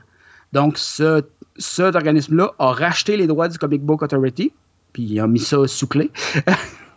Mais pour se dire que Archie Comics a été le dernier, dernier, dernier, dernier à se servir de ça comme surtout à la fin comme argument marketing. C'était pour dire hey, les parents achetez ça, euh, Mais nos il restait comics plus sont personne. Ça, il restait juste ça. Hmm. Euh, fait que nos comics sont sains, puis il n'y a pas de problème. Euh, on, est, euh, on, on est dans la sainteté, le droit chemin avec Archie Comics. Ben oui, Jacques manger des, manger des hamburgers, puis tomber en amour avec deux filles, puis tout le kit. C'est parfait. Tout, tout va bien, c'est Ah ça. oui. Jacques Archie vs Predator. À peu près. Euh, boy. D'ailleurs, genre, comment tout le monde qui veut rire un bon coup d'acheter ce comic-là, c'est n'importe quoi. Mais euh, remarque, tu sais, on rigole, mais Archie, je trouve que l'évolution de cette compagnie-là, puis de l'adaptation qu'ils ont faite d'un personnage qui, pour la majorité des gens de notre âge qui disent ça, trouvent ça complètement plate. Moi, honnêtement, même quand j'étais petit, j'avais aucun intérêt à lire Ah non, ça, moi, je sortais, une- croix puis de l'eau bénite quand je voyais ça arriver chez nous. là. Ah oui.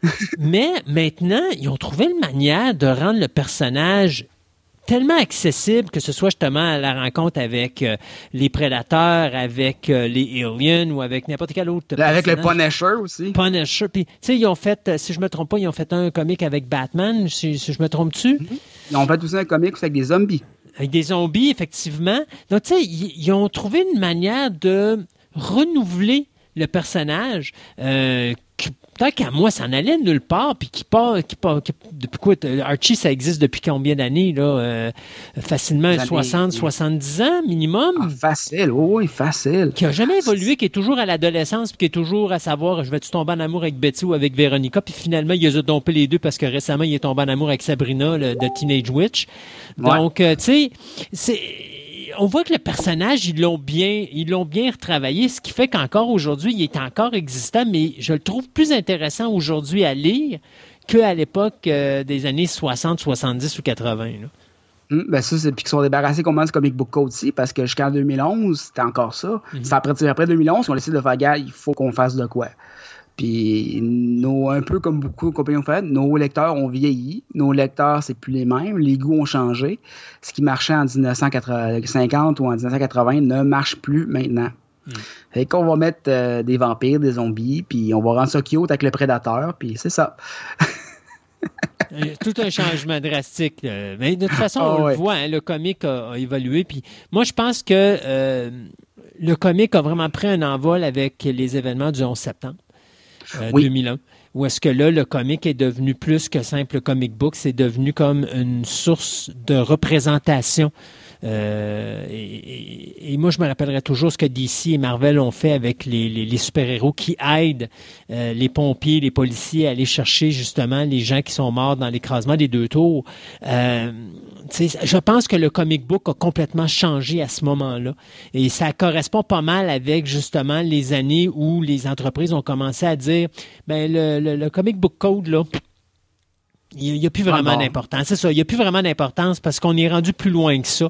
Et Ben, euh, ça a freiné l'élan créatif de beaucoup, beaucoup de gens. Là. Euh, Tu sais, des gars comme Jack Kirby, puis euh, aussi, euh, on parlait tantôt de Stanley, qui, qui sont levés en 71 contre ça.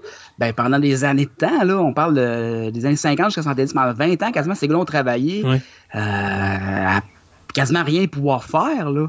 Oui, parce que Euh, ben, tu sais, des fois. Ils pouvaient créer des personnages, mais ils ne pouvaient pas les mettre dans des situations différentes. Ils pouvaient juste faire la même poutine avec des personnages différents. Exact. Et la même problématique avec le comic book au niveau de la censure, c'est quelque chose qu'on a aussi dans le domaine du cinéma. C'est-à-dire que on t'ordonne ton œuvre, ils ont enlevé, mettons, tu as fait tes bulles puis tu as mis tes textes. Eux autres, ils vont prendre, mettons, du liquid paper puis ils vont effacer ce qui doit être censuré au niveau des textes, puis ils vont effacer les images qui doivent être enlevées, euh, mais ils disent pas pourquoi.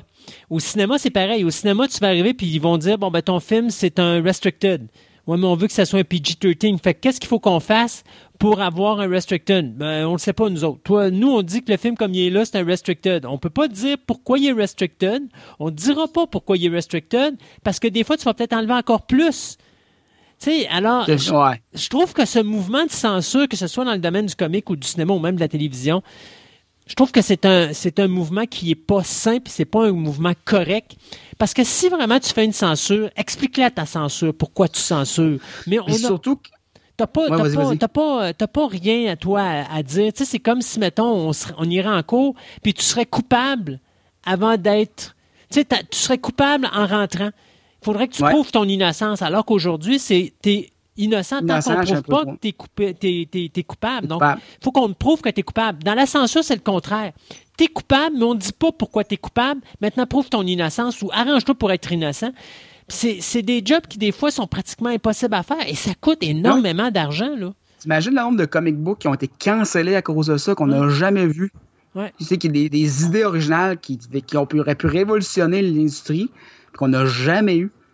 Ou qu'on a attendu jusqu'en 1980 quelques pour avoir des gars comme Morrison, euh, Miller et compagnie qui sont arrivés puis ont débarqué, qui ont viré ça de bord complètement. Ouais.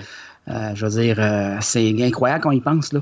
Puis ça, je me dis, comme tu dis, c'est un peu malsain parce qu'on est dans un monde, tu sais, qu'à ce on sait ce qu'on achète.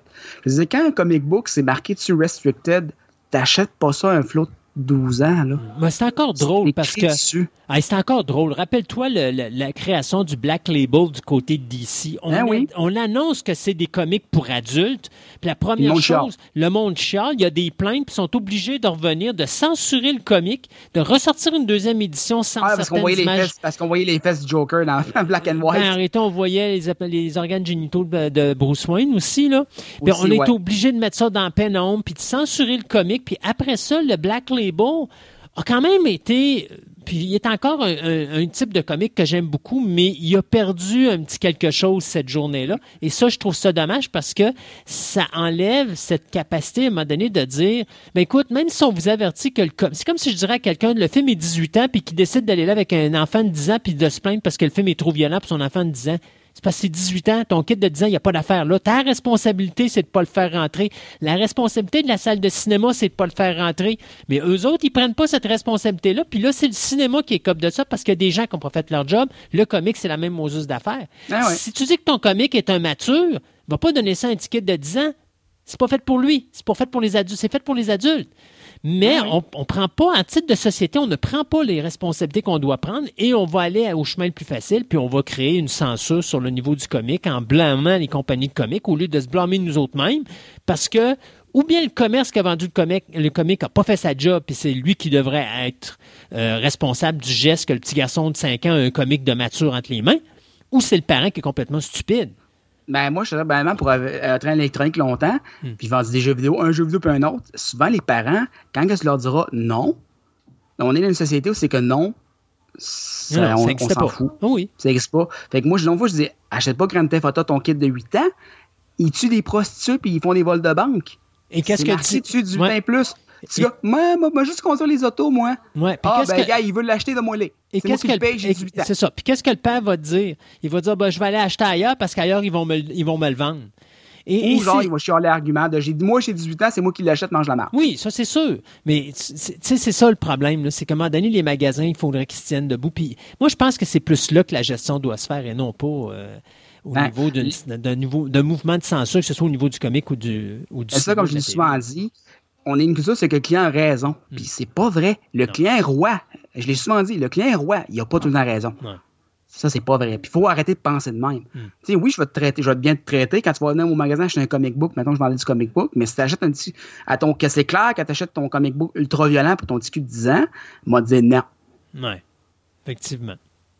Est-ce qu'il y a d'autres choses à rajouter sur le Comic Code? Non, à part que ce fut une, euh, une période étrange dans Ouais. l'histoire du comic book, Ouais. et longue malheureusement, euh, puis qui a créé beaucoup de stigmas, parce qu'on comme on dit, le stéréotype est encore là de nos jours. Le monde, il y a beaucoup de monde qui voit ça comme ça. Puis je vais l'avouer, au départ, quand moi j'étais un fan de manga surtout, je me disais, ah, je lirais pas de comics parce que si, parce que ça, parce que moi je trouve que, tu sais, les stéréotypes de comics m'étaient rentrés dans la tête. Puis quand je mette la main sur des, du bon comic, je me dis, ah, finalement, non. C'est pas ce que je pensais que c'était parce que j'avais encore en tête Adam West, Ouais. euh, J'avais encore dans la tête euh, les comics des années 80, début 80, quand moi j'étais petit, qui mes parents m'achetaient au dépanneur, que j'étais comme bon, ben ça. Ok, c'est.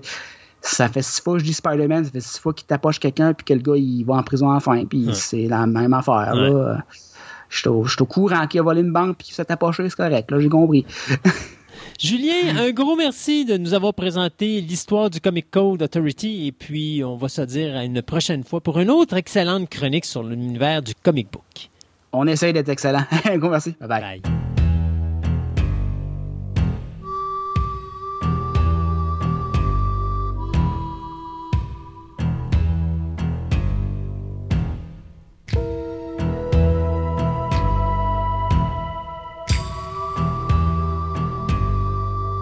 Alors, Sébastien, en cette euh, chronique formerly known à table ronde, qu'est-ce qu'on a mis sur notre Twitter?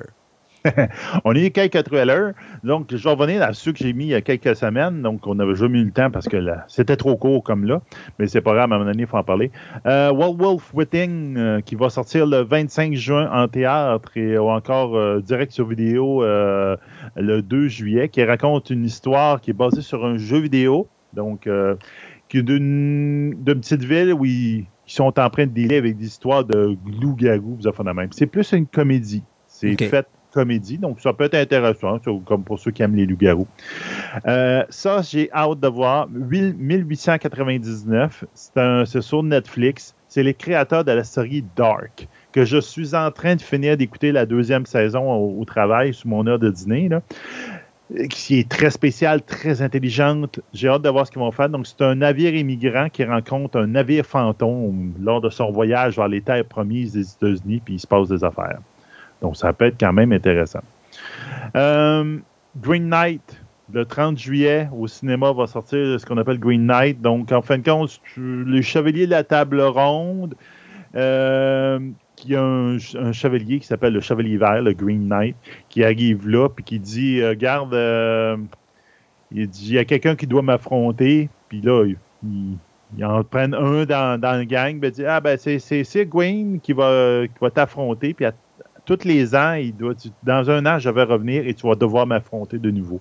C'est comme un peu l'histoire de ça. J'avoue que je je suis plus ou moins intéressé par le, le prémisse et tout, mais peut-être ça peut être intéressant.